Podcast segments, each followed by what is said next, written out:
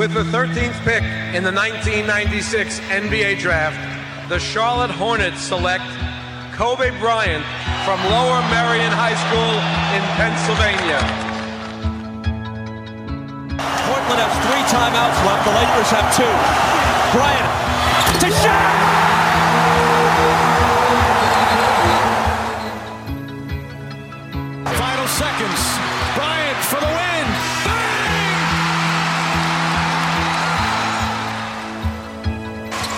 Artest looking, gets it to Bryant. Bryant dribbling, has to put it up at the buzzer. Banks it in! Oh, he banks in the three! And the Lakers win the game! Bryant on the drive. Kicks it into Bynum. Back out Bryant. Shot clock at seven. Bryant leads, falling away. Puts it in! Under three minutes to play. Shot clock is down to five. Bryant goes to work. Bryant the drive. Oh! Kobe Bryant on a rack attack. He can barely make it to the free throw line. The Lakers down by two, and they want him and need him at the free throw line. Got it.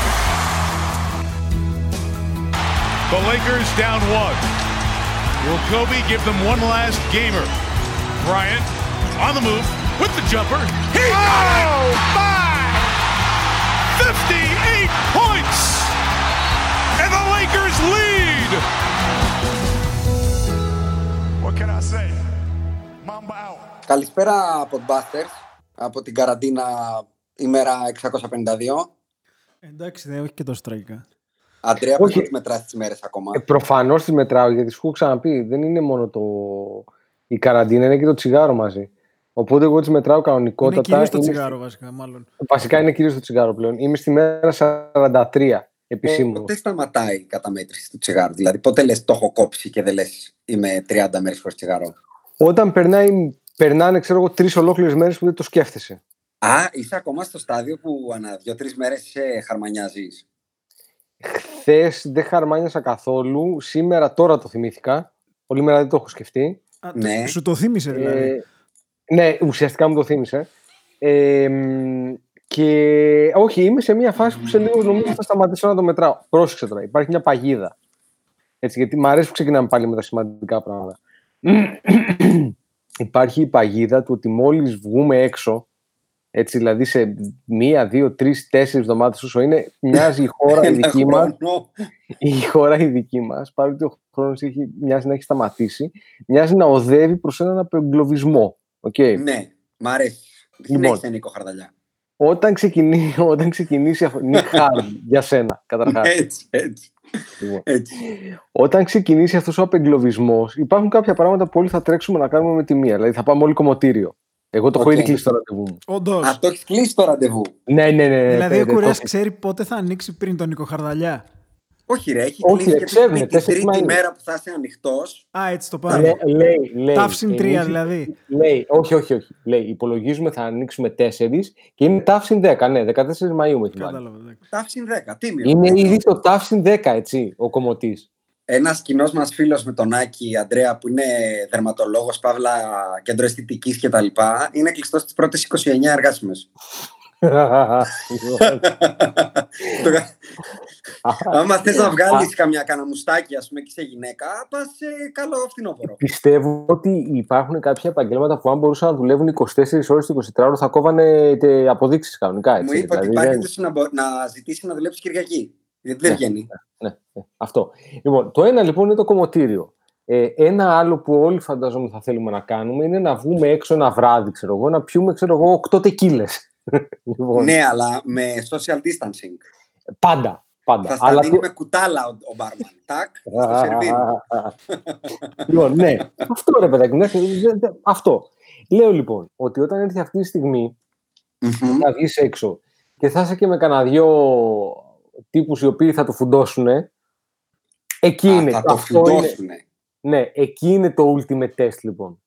Όταν το, το φουντώσουν... ζορίζεσαι όταν δίπλα σου θα υπάρξει η, η κόλαση δηλαδή. Ναι, θα τραβήξει μέσα. Άμα, ναι, διότι τι γίνεται. Εγώ τώρα είμαι σε ένα περιβάλλον 43 μέρες που δεν, στο σπίτι, στα σπίτια μάλλον που τριγυρνάω δεν καπνίζει κανείς. Ούτε, η, ούτε η σύντροφό σου καπνίζει δηλαδή. Όχι, όχι, όχι. όχι, όχι. Πολύ καλά. Εντάξει. Οπότε είμαστε safe, είμαστε smoke free.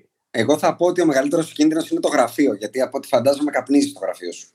Στο γραφείο, εντάξει, την κάναμε, τα κάναμε τα τσιγαράκια μας, τα κάναμε. και εκεί πέρα όταν, όταν, θα σκάσει, όταν θα σκάσει ο λογαριασμός του πρώτου μήνα και δεν θα σου βγαίνουν τα νούμερα, σε, βλέπω, σε βλέπω να ανάβεις ένα πακέτο ταυτόχρονα. Τίποτα, Δημήτρης Γιανακόπουλος. έτσι, έτσι. ε, να σου πάμε στα σήματα. Ναι, προφανώς, μόνο. Λοιπόν, τα ασήματα, τα σημαντικότερα των ασημάτων και το μόνο που θα συζητήσουμε σήμερα είναι τα πρώτα δύο επεισόδια του Last Dance. Ναι. Ουσιαστικά κάποιος μας άνοιξε την πόρτα του παράδεισου ή για να είμαι ακριβέστερος του παραδείσου. Ε, οπότε έχουμε ήδη περάσει δύο από τις πρώτες δέκα ώρες που μας δόθηκαν εκεί μέσα και νομίζω έχουμε πάρα πολλά να πούμε. Έτσι θεωρώ. Ναι, είναι το, είναι το πιο σημαντικό. Μα βασικά, τι γίνεται. Αυτό, εκτός ότι μας άνοιξε τις πόρτες του παραδείσου, σε μια περίοδο που δεν διψούσαμε απλά. Ε, δηλαδή ήταν σαν να είχαμε μείνει στην έρημο Μόλις ε... πέρασε ο Μωυσής, μόλις χώρισε τη θάλασσα. Mm, mm, mm. Κανονικά. Πριν πάμε σε αυτό, γιατί εντάξει, με αυτό θα καταπιαστούμε, γιατί έχει αρκετά πράγματα να πούμε. Ε, δύο λόγια θέλω να πω για το, για το τι μέλη γενέστε, ρε παιδάκι μου, με τις λίγες τις οποίες ε, παρακολουθούμε και βλέπουμε κτλ. Λοιπόν, τα, τα, βλέπω τα πράγματα σκούρα, παιδιά, ε. Δηλαδή, okay. παρότι εδώ στην Ελλάδα τα βλέπω λίγο πιο αισιόδοξα, γιατί τα καταφέραμε σαν χώρα και σαν έθνος λίγο καλύτερα, προς το παρόν τουλάχιστον. Έτσι, γιατί αυτά τώρα είναι είναι μαραθώνιος και δεν είναι sprint. Ε, νιώθω ότι κάθε μέρα που περνάει το όνειρο απομακρύνεται. Δηλαδή, το, όνειρο, το όνειρο να ολοκληρωθούν οι σεζόν. Ναι. Α, OK. Okay. Γιατί, δηλαδή, για, γιατί πιάνεσαι από το NFL τον draft όμως για αυτό; Λοιπόν, ε, για τον NFL τον draft θέλω να πω το εξής. Σήμερα θα φανεί λίγο σε μεγάλο βαθμό το σε τι. Δηλαδή, κάτι το οποίο είναι το draft, το οποίο δεν είναι κάτι δύσκολο. Έτσι. Έχει κάποιες δυσκολίες σαν διαδικασία του ότι πρέπει να βάλεις το pick, να βεβαιωθείς ότι ο άλλος δεν το ξέρει. Θυμίζω ναι. το, το draft του NFL έχει 7 γύρους και 32 okay. ομάδες. Δηλαδή δεν λένε ποτέ. Δηλαδή σήμερα είναι μόνο ο πρώτος γύρος, νομίζω, αύριο ο δεύτερος και ο τρίτος, μετά ο τέταρτος και ο πέμπτος και ούτω καθεξής. Mm-hmm. Αλλά είναι, είναι, είναι δεδαλώδες, είναι τεράστιο πράγμα. Ε, άμα δούμε πολύ technical difficulty στο, στο draft, ναι. δηλαδή άμα δεν μπορούν να κάνουν ένα draft με λίγα λόγια, ε, σημαίνει ότι πολύ δύσκολα θεωρώ ότι θα μπορούσαν να κάνουν πιο, πιο μεγαλεπίβολα και σημαντικά πράγματα. Το draft υποτίθεται θα το κάνουν remotely, έτσι. Να σου πω ε, κάτι ε, σχετικά με το draft. Αυτά τα τύπου combines, combines λέγονται και στο NFL. Ναι, δεν τα κάνανε φέτος. Δεν θα γίνουν καθόλου. Δεν γίνανε, όχι. Δεν γίνανε. Άρα θα ντραφτάρουν χωρίς τέτοια. Τυφλά. Ε, ντραφτάρουν λίγο τυφλά, ντραφτάρουν λίγο με tape, ναι. Μάλιστα. Να πω τη μαλακία μου, καταρχάς που την έχω εδώ, εδώ και δύο λεπτά τη σκέφτομαι. Πώς νιώθεις ναι. που ο Γκρογκόφσκι πήγε μαζί με το φιλαράκο σου; Κοίταξε, επειδή υπάρχει, θα είναι πολύ ε, γουτουπού του χρόνου, Α, ε, ε, τουλάχιστον θα έχουμε να βλέπουμε τάμπα και να, και να θυμόμαστε okay. τα παλιά καλά χρόνια. Άρα βγάζεις τη φανέλα. Όχι, επουδενή. Επουδενή, επουδενή. Άμα παίζουν και οι δύο ταυτόχρονα, προφανώς είμαστε με τους. Ε, okay. Βλέπουμε την ομάδα της καρδιάς μας. Σεβαστό, σεβαστό. Τώρα, όσον αφορά το άλλο που είπες, ε, όλα τα reports σε όλες τις λίγε του κόσμου δείχνουν α ότι θα τις επανεκκινήσουν με κάποιο τρόπο.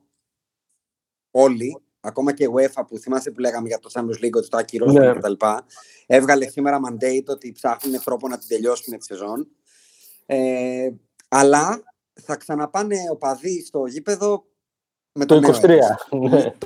το 21 σίγουρα έβγαλε, αν θυμάμαι καλά, η Premier League ή μπορεί και κάποια άλλη από τις μεγάλες λίγε, Bundesliga, Primera, κάποια τέτοια, είπε ότι θα παίζουμε με τα βάνη 330 οπαδού. Τέλος πάντων, κόσμος στις κερκίδες, σαν και κλεισμένο ουσιαστικά. Σαν τον τελικό κυπέλου της Ελλάδας.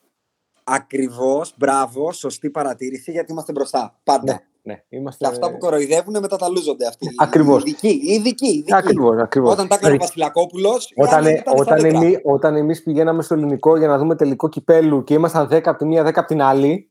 Μπράβο, δεν γιατί είναι μπροστά. Γιατί ναι. είναι μπροστά ο πρόεδρος. Έτσι. Έτσι. Άκη, μίλα μας για Last Dance. Γιατί για last dance. θα σε δώσω, mm. θα σε δώσω δημόσια δεν ήσουν 10 η ώρα το πρωί στην τηλεόραση. Όχι, δεν ήμουν. Αλλά και τι έγινε; Το, σε δίνω. Βορρά ναι, στο κοινό σου. Καλά κάνεις. Δεν με πειράζει καθόλου, το παραδέχομαι. Δικαιολογίε, πες κάτι. Δεν έχω να δικαιολογηθώ καθόλου. Ό,τι και να Α. πω είναι δικαιολογία. Τι, δεν έχει νόημα. Α. Τι να πω ότι. Ήταν Δεν- βαρύ το πάπλωμα; Όχι, ε, δεν γινόταν αλλιώς, δυστυχώς. Εδώ που Α, είμαι. δεν γινόταν αλλιώς. Όχι, όχι. Α, α. Αλλά- Αυτή είναι η δικαιολογία σου δηλαδή. Καμία δικαιολογία. Αποδέχομαι την ευθύνη. Έπρεπε να Α. είναι στι 10 και δεν ήμουνα. Α, Και τελειώνει εντάξει, εκεί. ωραία, εντάξει. εντάξει. Τι είμαι, ο Παντελονάτος. Ναι, ναι, δεν υπάρχουν, δεν υπάρχουν δικαιολογίες. Εντάξει, εντάξει. Πώς το ένιωσες, Ε, κοίτα. Είχα υψηλές προσδοκίες, εκπληρώθηκαν, οπότε δεν έχω, δεν έχω να σου πω κάτι ακόμα. Το μόνο που μου, μου άφησε έτσι αυτό το πράγμα είναι ότι θα ήθελα να τα έχω όλα μαζεμένα, να τα δω 10 σερί. Καπάκια. Μπαμ, μπαμ, μπαμ, Κοίτα. μπαμ. Ο Σαν Podbusters έχουμε κάνει δημόσιο pledge ότι κάθε φορά το βάζουμε από το μηδέν. Κοί- Κοίτα, εγώ έχω ένα θέμα με αυτά. Δεν μπορώ να ξαναδώ σειρές, ταινίες Τι; που τις έχω ξαναδεί, δεν μπορώ να τις ξαναδώ. Κοίτα, δεν μιλάμε για κάποια σειρά ή ταινία εδώ πέρα. Ναι, δεν μπορώ, δεν μπορώ. Είναι πολύ φρέσκο ακόμα. Δηλαδή, Α, είναι μάλλον, πολύ μάλλον, φρέσκο. μάλλον θα φτάσω στο 10 και θα ξαναξεκινήσω, καταλαβες. Δηλαδή, τώρα Α, έτσι θα να το ξαναδώ το ένα μετά από δύο μέρες δεν μπορώ να το κάνω ακόμα. Όχι μετά από δύο μέρες, μετά από 7 θα το δεις. Ε, καλά, γιατί υπάρχει και εσύ που το είδες τρεις φορές σε μία μέρα, γι' αυτό το λέω. Εγώ το είδα, ναι, το παραδέχομαι, το θέλω. Ναι. Έχω μια ρουτίνα. Το βλέπω μόνος μου, το βλέπω με την κοπέλα μου και μετά το βλέπω και το podcast για να κάνω σημειώσεις. Κοίτας, σε Τρεις ό,τι έχει να φορές. κάνει με το Last Dance δεν ξέρω πού να το πιάσουμε. Δηλαδή, υπάρχουν τόσα θέματα. Αντρέα, εσύ έστειλες μια Πάντως, σκαλέτα. α, ε, ε, εγώ θέλω να πω το εξής. ένα, εγώ, ένα πρώτο take θέλω από τον Αντρέα. να το εγώ, πιάσουμε. εγώ, έκανα, εγώ έκανα το εξής. Ε, σαν κλασικός κουτοπώνηρος ε, ε, μαλάκας Έχουμε δει Έλληνας, αυτό. Ναι, ναι, μπράβο. 12 και 1 την Κυριακή του Πάσχα μπήκα να δω, λέω, μπας, λες, μήπως Άρε, και. έξυπνε. Ε, Έξυπνε. επειδή είμαι έξυπνος εγώ. Λες Λοιπόν, να μας έχουν πει ψέματα οι ξένοι κτλ. Όχι, ρε παιδάκι μου, ότι κάτι αυτό μπορεί να βγει και λίγο νωρίτερα κτλ. Οκ. Και μετά, παιδιά, τη Δευτέρα ξύπνησα, μία στις 6.30 περιμένα να δω, μία στις 7. Α, α, κάθε φορά που έμπαινα, έμπαινα από το κινητό στο Netflix να δω αν έχει βγει. Δηλαδή, ειλικρινά, Game 7 των Lakers να ήταν, ε, δεν ξέρω θα το Κοίτα, ομολογώ και εγώ ότι εγώ δεν περίμενα ότι θα βγει 12, αλλά δεν περίμενα ότι και 10 και 0, 0, 0, 0 θα είναι εκεί. Ναι, Όντως ναι, έγινε. ναι. Όντως έτσι ήταν. Και ανοίγω στις 9 και 59 πραγματικά και κάνω ένα refresh στο Netflix και εμφανίζει το Last Dance και λέω ήρθε η ώρα έτσι. Δηλαδή όντως τώρα θα πατήσω και θα παίξει ντοκιμαντέρ Michael Jordan. Ε, μετά, όταν τελείωσε, θα πω ότι εξεπλάγει ευχάριστα για να το πιάσω λίγο από κάπου. Γιατί είναι όντως ένα ντοκιμαντέρ για τον Τζόρνταν. Δεν είναι ένα ντοκιμαντέρ για την τελευταία σεζόν. Αυτή τη Αυτό στιγμή το- τουλάχιστον Ε, έτσι φαίνεται. αυτή τη στιγμή, επειδή σου κάνει, σου σετάρει στην ουσία την ιστορία. Αλλά στην πορεία υποτίθεται ότι θα είναι Η- πολύ βασισμένο στην τελευταία σεζόν. Κοίτα, αν κρίνουμε από το τρέιλερ του τρίτου και τέταρτου επεισοδίου, μετά τον Πίπεν καταπιάνεται με το Ρόντμαν. Και ως αναγνώστη του βιβλίου του Τζόρνταν, του Λάζενμπι βιογραφίας στο My Life, μπορώ να σας πω, το γνωρίζετε κι εσείς βασικά, έχουμε και τις σημειώσεις μας κτλ. Το ξεκοκαλίσαμε πάλι το βιβλίο. Είναι ουσιαστικά μια condensed οπτικοποίηση του βιβλίου. Δηλαδή, όποιος έχει διαβάσει το βιβλίο του Λάζενμπι κυρίως και δευτερευόντως το 11 Rings του Phil Jackson, πάρα πολλά πράγματα δεν ήταν «Ω, τι λες, δεν το πιστεύω, δεν το ήξερα». Απλά υπάρχουν πάρα πολλά που και εμένα μου, δηλαδή παρότι είχα διαβάσει πέρσι το καλοκαίρι το βιβλίο, έπρεπε να ξαναδιανοίξω το βιβλίο και να πω «Ωχ, είχε γίνει και αυτό, είχε γίνει και εκείνο». Έχει όντως πάρα πολύ ψωμί, όπως είπε και ο Άκης. Ε, είναι πάρα πολύ polarizing και ε, να το πω έτσι, global το impact. Ε, μου έκανε τρομερή εντύπωση ότι με πήρε το βράδυ της μέρας που βγήκε το ντοκιμαντέρ η αδελφή μου, που η αδελφή μου ανάθεμα να ξέρει ποιος είναι ο Διαμαντίδης και ο Σπανούλης. Τόσο είναι η επαφή της με τα σπορ. Και μου είπε, να σου πω, που βλέπω το ντοκιμαντέρ του Τζόρνταν; Ναι. Και μου έπεσε το κινητό, λέω, δεν είναι δυνατόν δηλαδή. Φαντάσου πόσο απήχηση έχει 20 κάτι χρόνια μετά.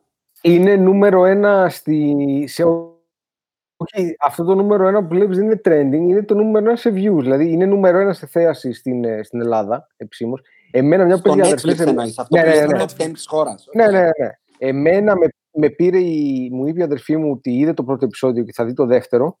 Ε, ε, η αδερφή μου πρέπει να ξέρει ε, για μπάσκετ περίπου όσο εγώ τι να πω τώρα κάτι Μόδα. Ναι, Ναι, ναι, ναι, ναι, μπράβο, μπράβο. Ξέρεις τι είναι το πατρόν, ας πούμε; Περίπου, όσο, αυτό, αυτό. Είναι ένα πολύ εύστοχο παράδειγμα. Άκη, εσένα η αδερφή σου σε πήρε. Εμένα η αδερφή μου ούτε καν ασχολήθηκε. Α, ούτε καν. ούτε καν. να σου πω κάτι, το έχεις καταλάβει ότι μέχρι τώρα είσαι από ο τράγος μας; δεν το είδες την ώρα σου. Δεν θα το ξαναβλέψεις από την αρχή. Δεν σε πήρε η αδερφή σου. Απολογούμε για την αδερφή μου. Δεν πάμε καλά.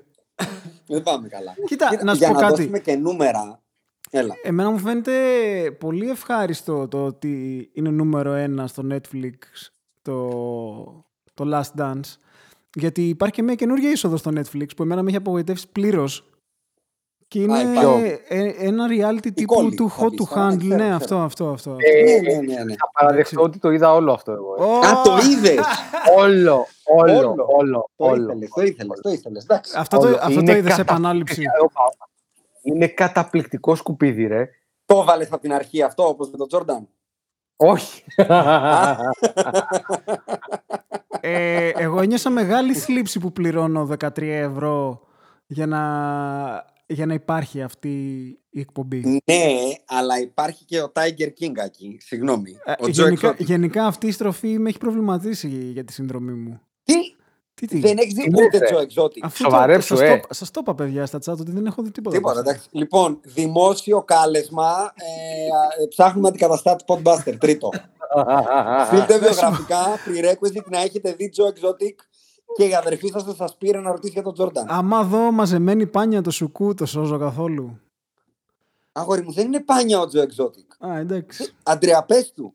Δεν, δε, άκου, άμα, άμα δεν, ε, ο Joe Exotic και Μιλάμε η Κάρολ, Αμερικάνα, ωραία. Και, ο, και, ο Κάρολ, και η Κάρολ Μπάσκιν είναι, τώρα, είναι, είναι εξωπραγματικές ιστορίες. είναι, είναι, είναι, δεν, δεν, δεν, δεν υπάρχει τρόπος να σου εξηγήσω. Α το παιδί. Πάμε, yeah. πάμε γιατί σε λίγο θα μας πει ότι τον πήρε ύπνος στο δεύτερο επεισόδιο του Μάικ. Εντάξει, όχι, όχι. Είπαμε. είπαμε. Πάλι καλά. Για να βάλουμε και νουμεράκια σε αυτό που λέει, το νούμερο 1 ο Άκης. Ε, μέχρι τώρα το ESPN έχει δείξει πολλά ντοκιμαντέρ αθλητικά. Mm-hmm. Το πρώτο σε viewership ήταν το 3,6 εκατομμύρια του Bo Jackson, ενός υπεραθλητή του NFL. Το δεύτερο ήταν 3,4 για τον O.J. Simpson, για να mm-hmm. καταλάβουμε το μέγεθος το νούμερο 2 και πλέον το νούμερο 1 και 2 είναι τα δύο επεισόδια του Jordan με 6,3 εκατομμύρια και 5,8 δηλαδή double score. Και Βέβαια είναι, είναι σίγουρα inflated λόγω κορονοϊού. Αυτό πήγα να πω, ναι. Είναι περίπου ίδιο με το viewership το οποίο έκανε στην Αμερική στο ESPN το πρώτο run. Για όσους δεν το ξέρουν να εξηγήσουμε λιγάκι πώς έγινε αυτό. Να πάω λίγο, επειδή την έχω διαβάσει την ιστορία πολύ πρόσφατα αν θέλετε. Για πάμε το πώς φτιάχτηκε και τι θα ήταν το κόστος για κάτι τέτοιο και τι παίζει με τα δικαιώματα. Αυτό στην πραγματικότητα τα tapes υπάρχουν από τότε. Όλοι ξέραν ότι υπάρχουν. Okay. Το ESPN πολλές φορές προσπάθησε να το κάνει, αλλά τα λεφτά τα οποία ε, ζητούσαν, ε, και όταν λέμε ζητούσαν μιλάμε για τον Jordan ουσιαστικά, mm-hmm. ε, και το κόστος το οποίο θα είχε για, για όλα τα rights ήταν πολύ μεγάλο ακόμα και για το ESPN. Ο δηλαδή... οποίο Τζόρνταν, συγγνώμη που σε διακόπτω, τώρα αν κατάλαβα καλά ή διάβασα ένα report, δίνει όλα τα earnings για coronavirus, κάτι τέτοιο. Ε, πάντως, τα, ε, υπολογίζει γιατί επισήμως δεν υπάρχουν earnings. Okay. Το ESPN λοιπόν τι έχει, έχει runs για τρία χρόνια να το παίζει στο ESPN, okay. αλλά στην πραγματικότητα η παραγωγή είναι του Netflix και το IP ανήκει στο Netflix. Ε, okay. Οπότε το Netflix το έχει για την παγκόσμια αγορά και θα το έχει στην Αμερική μετά τα τρία χρόνια που θα έχει τώρα το ESPN. Mm-hmm. Υπολογίζεται σύμφωνα με αυτά τα οποία έχω ακούσει και έχω διαβάσει λίγο τριγύρω, γιατί αυτά γενικά με ενδιαφέρουν τα μηντιακά της Αμερικής, ότι το κόστος ε, των πληρωμών που πρέπει να κάνουν σε δικαιώματα και κυρίως τον Τζόρνταν για να βγει αυτό τελικά, γιατί ο Τζόρνταν είχε δικαίωμα ανά πάσα στιγμή να το απορρίψει. Okay. Είναι μία τριανταρού. Καλό. Καλό. Είναι μία τριανταρού. Ζεστό. Λοιπόν, μια καλή σεζόν μπάσκετ. Μια πολύ καλή σεζόν μπάσκετ. Mm. Δηλαδή, ε, max contract είναι αυτό. Έτσι. Ένα max contract ε, των ετών του Τζόρνταν. Ναι. Ε; ναι. Ε, μιλάμε λοιπόν για, για σοβαρά λεφτά. Ε, εγώ θεωρώ ότι πολλά πράγματα παίζουν ρόλο. Εγώ θεωρώ ότι ήταν μια καλή εποχή ε, να υπενθυμίσει και ο Τζόρνταν στα γατάκια τριγύρω ε, πώς να το πω ευγενικά. Ε, στη Βερίκοκο μπορείς να πεις. Ναι, ναι, ναι, μπράβο Ε, αυτό. Ωραία. Αλλά ναι, αυτά είναι περίπου τα οικονομικά και τα fundamentals αυτού του πράγματος, τέλος πάντων. Οκ. Ε, να πούμε ότι είναι σίγουρο ότι και η παραοικονομία που δημιουργεί όλο αυτό το πράγμα και θα κρατήσει για κανένα μήνα πρέπει να έχει πάει στο Θεό. Κοινώς memorabilia της εποχής στο eBay, οι sportscasters που ξαναβρήκανε λόγους να μιλάνε 24 ώρο, Jordan Brand και όλο, όλο, όλο, όλη η αγορά που κινείται, βασικά είχε πέσει σε χειμερή ανάρχη. Δηλαδή είχαν τελειώσει τα πράγματα που μπορούσαν να συζητάνε στην Αμερική για τα σπορ και ξαφνικά όλοι μιλάνε για τον Jordan ακόμα και στο NFL. Δηλαδή έβλεπα ότι βγάζανε σε podcast NFLάδες να μιλάνε για Ναι. το, το impact του Jordan και το είδες και ένιωσα έτσι και ο Brady ήταν έτσι. Όλη η οικονομία της Αμερικής, του sports industry, ε, πήρε πάνω της. Ε, ήταν, ήταν σαν, σαν, σαν, σαν Χριστούγεννα για αυτούς. Γιατί Μάνα, δεν είχαν έτσι, τι να μάνα, πούνε, μάνα. γεμ- γεμίζανε το χρόνο Το με μάνα που μαλακίες. λέτε έτσι, ναι, Ναι, ναι, ναι. ακριβώς. Δηλαδή δεν γελάγαμε εμείς στο, στο group μας που λέγαμε που ο- αυτός ο οποίος διαχειρίζεται το, το Instagram του Blitzer Report, ο οποίος έχει σκεφτεί ό,τι παπαριά μπορείς να σκεφτείς. να Ω, ανεβάσεις. καλά, Φοβερός. καλά. Ό,τι, Έτσι. ό,τι, ό,τι. Αυτός Λοιπόν. αξίζει, αυτός, παιδιά, ένα λεπτό. Αυτός αξίζει αύξηση αυτό το παιδί. Ναι, κανονικά. Που μας βομβαρδίζει τη μαλακία κάθε μέρα. Όχι, μα Ναι, ναι. βγάζει από τη μίγα ξύγκη ο άνθρωπος. Τους βάφει, τους κάνει Δεν έχει, Photoshop, δεν έχει τι να τους- κάνει. Δεν Τους έχει τίποτα. ζωγραφίζει, τους, τους κρεμάει τα δέντρα. Λοιπόν, redraft. Έχει κάνει redraft στο redraft. Δηλαδή, Έχει κάνει redraft το 2002 και μετά λέει redraft αν αυτός δεν έπαιζε. ο- ναι, Εκεί τύπου, φτάσαμε. Τύπου κάνουμε redraft το class του 2009, αλλά, αλλά υποθέτοντας ότι οι παίχτες που παίζουν εκεί την ώρα είναι οι παίχτες του 91. Δηλαδή θα αρχίσουμε Α, να μπράβο. φτάσουμε λίγο, Εκεί λοιπόν. φτάσαμε, ναι, ναι, ναι. Πά- Πάμε Οπότε- στο zoom τώρα. Πάμε στο zoom Πάμε, πάμε, μέσα πάμε, να πάμε. φτύξουμε μέσα στη μαγειρίτσα. Στο τσιτσί. Άκη, Άκη, πες μου τι σε τσουτσούριασε περισσότερο σαν topic, γιατί τα notes μας έχουν απ' όλα, οπότε από όπου και να το πιάσουμε έχουμε να πούμε πράγματα. Ε, Δεν ξέρω, δε, ειλικρινά δεν ξέρω. Δεν έχω ένα. Δεν μπορώ να σου πω ένα. Το πιο νο- καραμπινάτο που νομίζω σε όλους έχει κάνει εντύπωση ήταν το συμβόλαιο του Πίπεν. Το συμβόλαιο του Πίπεν εννοείς το story, πώς εγκλωβίστηκε κτλ. κτλ. Ότι είναι γύρω από αυτό το συμβόλαιο το οποίο ήταν 7 χρόνια ή 8 ήταν. Εφτά. Ήταν έχουμε πολλά, που έχουμε έμοιαζε πολλά σαν να 8 πούμε. όμως από ό,τι Μπράβο. έστειλες Έχουμε κιόλας. πολλά να πούμε πάνω σε αυτό. Θα κάνω μια πάσα στον Αντρέα Μμ. να πει που διάβασε, έστειλε και ένα πολύ ωραίο άρθρο από το NBC νομίζω, που έλεγε πώς και καλά τον τσιμπήσανε οι Bulls. Ε, τον, τον Πίπεν, πώς τον χώσανε στη φάση του να υπογράψει αυτά τα 7 χρόνια. Όταν ο Πίπερ το πήγε στο NBA, ε, εντάξει, αυτό τώρα θέλει αρκετή μελέτη για, για να καταλάβει κάποιος ότι όλα είναι σχετικά, έτσι, και στο τέλος, ε, για όσους δεν το ξέρουν, ο Πίπεν έβγαλε περισσότερα λεφτά στο playing career του από συμβόλαια από τον Jordan. Α, μπράβο. Ε, μια λεπτομέρεια που έχει σημασία. Αλλά υπάρχει ένα λεγόμενο clause το οποίο υπήρχε από παλιά, το οποίο είναι τα λεγόμενα bird rights. Αυτά είναι κάτι το οποίο είχε γίνει trigger από τον Larry Bird, το οποίο τι κάνει, επιτρέπει σε μια ομάδα, και ήταν και ο τρόπος με τον οποίο οι Warriors χτίσανε αυτό που χτίσανε, επιτρέπει σε μια ομάδα να πάει over the cap για να υπογράψει τους παλιούς τους παίχτες. Μμμ. Παίχτες που έχει, αυτή τη στιγμή είναι στην τετραετία. Δηλαδή πρέπει να τον έχεις τον παίχτη, ε, sorry, τριετία, τρία χρόνια για να το κάνεις αυτό. Τότε Οπότε ήταν στο χρόνο. ουσιαστικά, ουσιαστικά φεύγοντας ο Πίπεν από τους Bulls δεν είχε το δικαίωμα να πάρει τα έξτρα φράγκα. Ναι, Να το το, πούμε κρα... απλά. το κρατάμε αυτό στην άκρη. Αλλά τι γίνεται ταυτόχρονα, τότε που ήταν στον ένα χρόνο τα bird rights, αν, πήγαινε, αν ήσουν για ένα χρόνο σε μια ομάδα, μετά μπορούσε να πάει over the cap η ομάδα για να σε κρατήσει. Και αυτός ήταν ο τρόπος με τον οποίο οι Bulls κράτησαν. Γιατί ε, να, να, να πούμε στον κόσμο ότι η Bull- το salary cap του 1998, που είναι η συγκεκριμένη σεζόν για την οποία μιλάμε, ήταν στα 29 νομίζω εκατομμύρια δολάρια και το salary Μμμ. των Bulls ήταν 60, 62. Ήταν το νούμερο ένα μακράν της δεύτερης ομάδας. Απλά τι 66 γίνεται, νομίζω. τότε, δεν, υπ- εκτός ότι τα bird rights ήταν στον ένα χρόνο και δεν θέλω γενικά να σας ζαλίσω με λεπτομέρειες, αλλά απλά λέω τα βασικά. Το άλλο στοιχείο το οποίο έχει σημασία είναι ότι δεν υπήρχε luxury tax. Δηλαδή, άμα πήγαινες πάνω από το salary cap, δεν είναι ότι πλήρωνες στους άλλους. Μμ. Μάλλον Όχι, απλά υπήρχε- έκανες το δεν κέφι σου, υπήρχε- πλήρωνες εσύ. δεν υπήρχε αυτό που υπάρχει τώρα που λέω όχι, υπήρχε luxury tax, αλλά δεν υπήρχε το hard cap. Το hard cap τι είναι, ότι, οκ, είναι 29 εκατομμύρια το salary cap. Ε, μέχρι τα 40, όταν είσαι από πάνω, ε, πληρώνεις ένα δολάριο όρο για κάθε δολάριο Μμμ. salary. Από τα 40 και πάνω, τώρα πληρώνεις 2 δολάρια φόρο.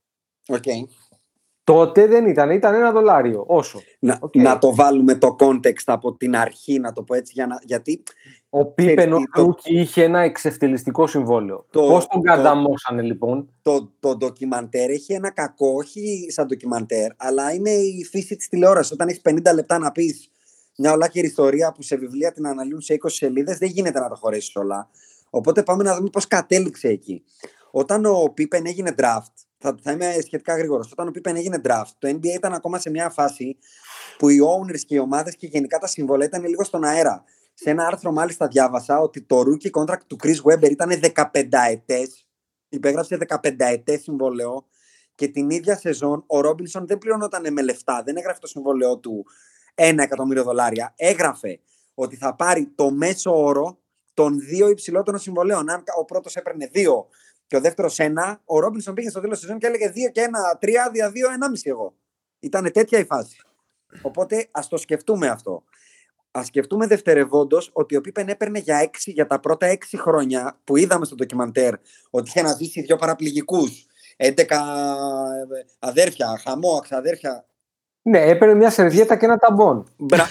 σχετικά, σχετικά, Σχετικά με τους άλλους, ναι. Οπότε δύο χρόνια πριν λήξει το συμβόλαιο του, ο Πίπεν και εγώ ήταν να πάρει κανένα φράγκο.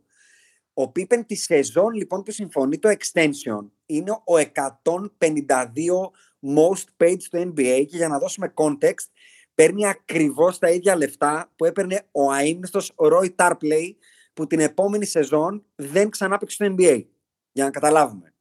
Υπογράφει λοιπόν αυτό το extension και παίρνει 2,7 ζεστά που τότε τον έκαναν τον 16ο πιο ακριβό, αμοιβό, ακριβά αμοιβόμενο παίκτη του NBA, που δεν ήταν καν All-Star τότε ο Pippen και πήρε παραπάνω από παίκτες όπως Malone, Magic, Robinson, Drexler, Worthy, Stockton, οι οποίοι όλοι αυτοί που λέω τώρα είναι παίκτες όλοι NBA. Ε, ο, μα, όχι, Malone, Magic και David Robinson είναι τρεις από τους πέντε all first, ε, all, ε, all first NBA εκείνης της σεζόν. Mm.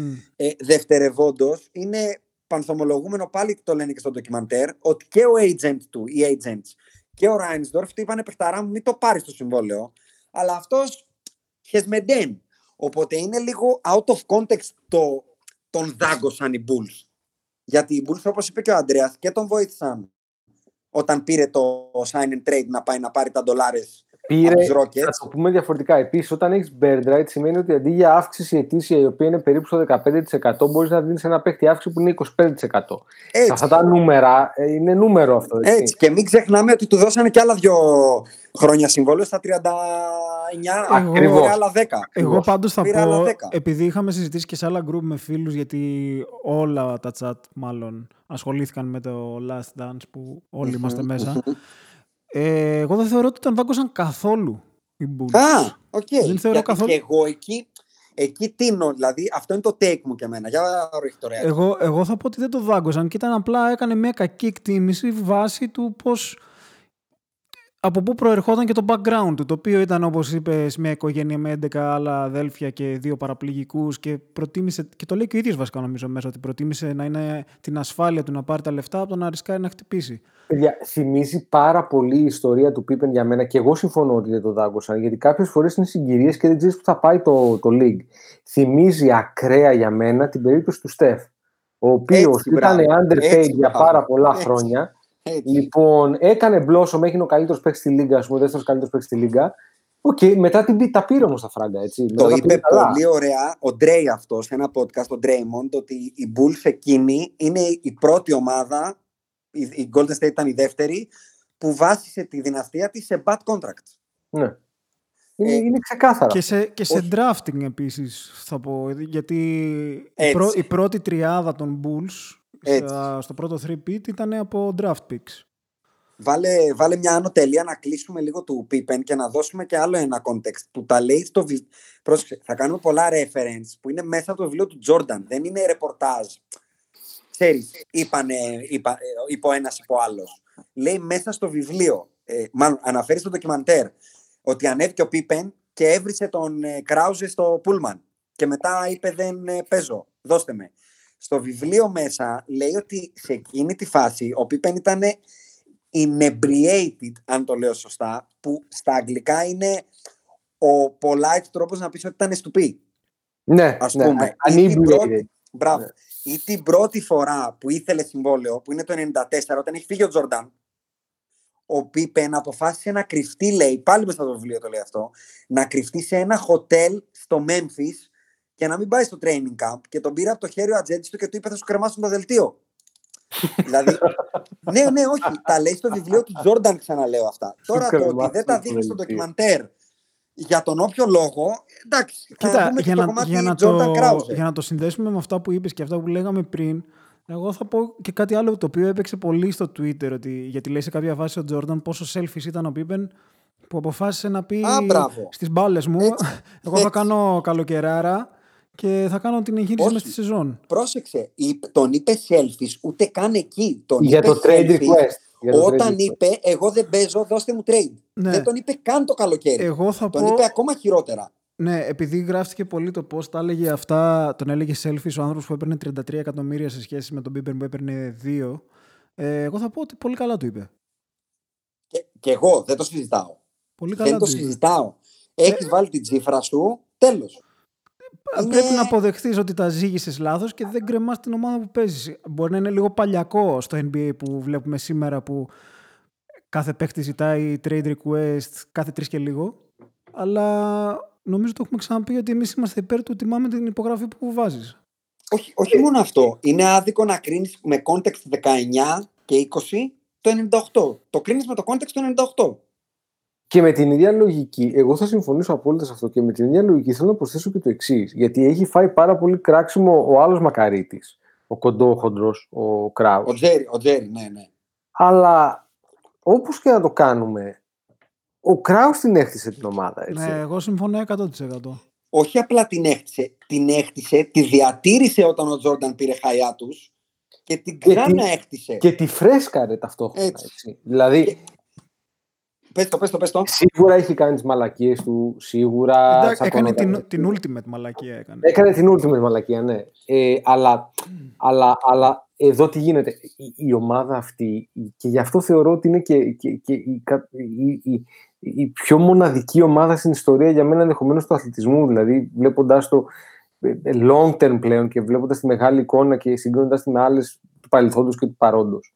Ε, είναι ότι σε όλα τα επίπεδα, σε επίπεδο παίκτη, είχε τον καλύτερο παίκτη όλων των εποχών. Σε επίπεδο προπονητή, είχε αν όχι τον καλύτερο τεχνικά προπονητή, έναν, έναν εκπληκτικό και φαίνεται ακόμα και στον τρόπο που μιλάει τώρα, Ναι, έναν ναι, 100%. εκπληκτικό μάνατζερ προσωπικότητων.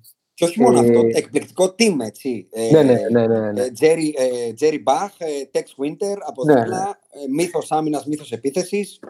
Ε, αλλά και ο Κράους ήταν αυτό που πρέπει να είναι ένας GM τελικά, θα πω. Παιδιά, πιάνει το ντοκιμαντέρ ότι ο κακός Κράους θέλει να δώσει τον Μπίπεν, αλλά δεν λέει δύο πράγματα πάλι το ντοκιμαντέρ. Πρώτον, ότι θα τον χάνανε του χρόνου. Ούτως ή γιατί άλλως. αυτός, μπράβο, γιατί αυτός ήθελε να φύγει. Οπότε, καλή ώρα, ε, ας έρθουμε στο 2020 να δούμε τι κάνουν όλες οι ομάδες όταν ο αθλητής τους τους λέει φεύγω και τι ήθελε να κάνει και ο Κράους τότε. Δεν λέω ότι είναι σωστό. Προφανώς όταν έχεις αυτή την υπερομάδα λες φίλε μέχρι τέλους. Αλλά και ο Κράους σε κάποιον αναφέρεται, στον κύριο Ράινσντορφ. Τι να του λέγε, ε, for the love of the game.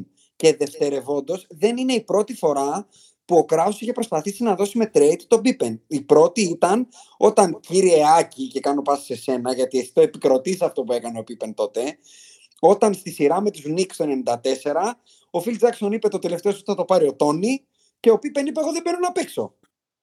Κοίτα, το, ε, δεν ξέρω αν το έχω επικροτήσει, αλλά σίγουρα το, α, το Το αναγνωρίζω. έχεις επικροτήσει. Λες ότι το καταλαβαίνω. Ναι, Αυτό το, είναι. κατα- 100% το καταλαβαίνω. Οκ. Για, για μένα, όταν κουβαλ... αυτή τη σεζόν, να πούμε ότι ο Πίπε νομίζω ήταν μέσα στα top 3, ήταν δεύτερος σε, vo- σε MVP votes, κάτι τέτοιο. Ήταν Ήταν καταπληκτικός. ήταν Ναι, ναι. Ήταν εκπληκτικός. έκα- έκανε τρομερή σεζόν, κουβάλισε τους Bulls και για μένα ε, πρέπει να δείξεις πίστη στον καλύτερο σου παίχτη. Έτσι τουλάχιστον εγώ αντιλαμβάνω με τα σπορ και να χάσεις με τον καλύτερο σου παίχτη να παίρνει την κρίσιμη προσπάθεια. Όχι, για μένα πρέπει να κερδίσεις το παιχνίδι. Και ο Φιλ Τζάξον κέρδισε το παιχνίδι. Και εγώ θα ναι, συμφωνήσω σε 100% εκ του αποτελέσματος κέρδισε το παιχνίδι, αλλά δεν Όχι, ξέρεις αν θα το πρόσεξε, κέρδιζε όχι ούτως ή εκ του άλλως με τον Πίπεν. αποτελέσματος. Όχι εκ του αποτελέσματος. Είναι σωστό, όπως ο Τζόρνταν την έδωσε στον Μπάξον ή στο Steve Kerr. Έτσι και ο Πίπεν πρέπει να αποδεχθεί ότι το σωστό είναι παιχταρά μου. Εγώ κρίνω ότι θα την πάρει ο Κούκοτς τώρα για τον όποιον λόγο. Δηλαδή. Κοίτα, δείχνει- είναι, ε- είναι σαφές, φαίνεται από το ντοκιμαντέρ σε πολλές φάσεις ότι ο Πίπεν έχει δείξει. Πώς να πω. Ανοριμότητα σε πολλά σημεία της καριέρας του. Έτσι. Ε, Και αλλά μα- παρόλα αυτά για μένα ένας προπονητής καλό είναι να στηρίζει τον καλύτερο του παίκτη. Να δείχνει ότι έχει Τα πίστη σε βλέπω. αυτόν. Όπως Τα βλέπω. πολλές Και- φορές βγαίνουν και λένε ότι Συγχωρέστε με. το έχασε. εγώ, εγώ θα του το έδινα και πάλι και να το έχανε. Έτσι θεωρώ ότι πρέπει να γίνεται. Ε, σε αυτό το σημείο όμως, για τον Κράους, και- εντάξει, όσο Για να, μιλάμε. να σου ολοκληρώσω, να ολοκληρώσω αυτό που πήγα Ναι. να πω, Αντρέα, για Ναι. το, που το λέει στο βιβλίο. Μμ. Εκεί ήταν η πρώτη φορά που ο Κράους είπε «Οπ, εδώ κάτι δεν πάει καλά με τον Πίπεν». Έκανε την ομάδα Τάνα, γιατί μετά αποκλείστηκαν, αν θυμάστε, Ναι, βέβαια. τους Knicks. Έκανε την, ο- και δεν είχαν την υπόσχεση ότι θα γυρίσει και ο Τζόρνταν 2-0. Έκανε την ομάδα Τάνα και έψαξε trade. Και στο βιβλίο του Τζόρνταν πάλι μέσα λέει ότι είχαν κλείσει, είχαν δώσει χέρια με τους Sonics για να πάρουν Kemp και πακέτο το draft pick που είχαν δεσμευτεί οι Sonics ότι θα πάρουν τον Eddie Jones που ήρθε στους Lakers μετά, Μμ. το διάρρη. Οπότε ο Kraus έδινε Pippen και έπαιρνε Kemp και διάρισε του Jordan. Απλά Ναι. ο, ο, GM, ο, ο owner των Sonics τράβηξε τελευταία στιγμή την πρίζα και έτσι έμεινε ο Pippen στην ομάδα που βρήκε ο Jordan όταν γύρισε. Εγώ να πω, πα- ε, για να μείνουμε στο θέμα του Κράους, να πω ότι στο ντοκιμαντέρ φαίνεται και πόσο υπάρχει αυτή η τέλεια αμερικάνικη αγγλική λέξη που εμένα μου αρέσει πάρα πολύ. Πόσο douchebag είναι ο Τζόρνταν ε, σε ό,τι έχει να κάνει με τη συμπεριφορά του απέναντι στο Κράους. Δηλαδή, του λέει κάτι ατάκες υ- τρομερά, υ- τρομερά υποτιμητικές. Τρομερά Ναι, υποτιμητικές. ναι, τον λέει συνέχεια, τον λέει, τον λέει, του λέει κάποια στιγμή θα να κάνεις layup μαζί μας, θα χαμηλώσουμε την παθήτα. Εντάξει, πράγματα που σήμερα έτσι όπως είναι τόσο ευαισθητοποιημένη η κατάσταση σίγουρα θα ήταν για καταγγελία η φάση. Όχι, ρε. Ναι, θα ναι, τον είχαν κανονικά. πάει μέσα, ρε. Θα τον είχαν πάει μέσα. από την άλλη να πω ότι πάλι σε ό,τι έχει να κάνει με τον Κράζο, εγώ δεν έχω ξαναδεί ποτέ διοίκηση που να λέει έχω τον καλύτερο παίκτη όλων των εποχών. Τον δε, έναν δεύτερο Hall of Famer μάλλον top 50 παίκτη και της εποχής top 10. Τον καλύτερο rebounder του κόσμου και παρόλα αυτά κάνω side με τον GM μου που λέει ας διαλύσουμε την ομάδα. Δηλαδή σαν διοίκηση δεν καταλαβαίνω πώς το κάνεις αυτό. Ναι, αλλά να σου πω κάτι. Η διοίκηση από τη στιγμή που έχει ένα πετυχημένο εκείνη τη στιγμή manager, ε, σου λέει ότι οκ, το κατα... ε, ε, έχει valid λόγους Ναι ρε, αλλά Εγώ- είναι, είναι ο MJ. Δηλαδή, μαζί σου. Δηλαδή η βαρύτητα αυτού του παίκτη εκείνη την εποχή δεν διανοούμαι πώς κάποιος γύρισε και του Α, είπε αλήθεια. μεγάλε. Λέει, γιατί θυμά, στη συνέντευξη τύπου την δείχνει μέσα στο Last Dance που λέει θεωρώ ότι πρέπει να έρθουν να μας το πάρουνε. Εφόσον Ναι, το λέει. κερδίζουμε. Οκ. Με το, με το Μμμ. που τελειώνει το πρωτάθλημα του 97. στη Ναι, συνέντευξη ναι. του. Δηλα- Αυτό δεν Με γίνει- την κούπα μαζί. Ναι, και δεν γίνεται να υπάρχει ιδιοκτήτης που να λέει. Ε, στα τέτοια μου τι λέει αυτός τώρα, ο οποίος είναι ο Τζόρνταν το 98 το 97-98 που είναι. Στο, δεν υπάρχει πιο πάνω αθλητικά νομίζω. Ε, δεν, δεν είναι spoiler, αλλά ε, για, γιατί φαντάζομαι θα το δούμε κάπου παρακάτω. Το 98 ο Jordan γίνει- είναι MVP, έτσι. ναι, ναι. Είναι το τελευταίο του MVP. MVP, Finals MVP, όλα, όλα και τα μπαλάκια Όλα μέσα. μπάλες, μπάλες, μπάλες. μπάλες.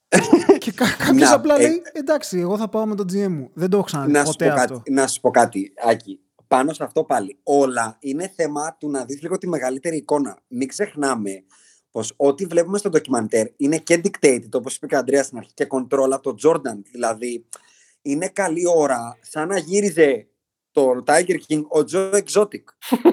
Ναι, ρε, για να παιδί μου, καταλάβουμε τι λέμε. Αλλά όπως και να Τι έχει, εννοώ, η τι ιστορία εννοώ, έχει τι εννοώ. γραφεί έτσι. Δεν είναι... Τι εννοώ. Θα σου πω τι εννοώ. Εκτός αυτού, ο, ο, ο, ο αντίπαλος του Τζόρνταν δεν είναι εν ζωή. Ο director του ντοκιμαντέρ βγήκε σε ένα podcast και είπε ότι το, πρω- το μόνο πράγμα που μου λείπει από αυτό το ντοκιμαντέρ είναι ότι τέσσερις μήνες πριν αρχίσει το filming ε, πέθανε ο Κράους. Και δεν έχω το δικό του argument, να το πω έτσι, και αναγκάζομαι να ανατρέχω μόνο σε αρχαιακό περιβάλλον. Ε, να θυμίσουμε επίσης ότι ο Τζόρνταν στο Hall of Fame speech βγήκε και είπε την ατάκα ε, βλέπω τον Τζέρι Κράους και τον κάλεσε όχι εγώ.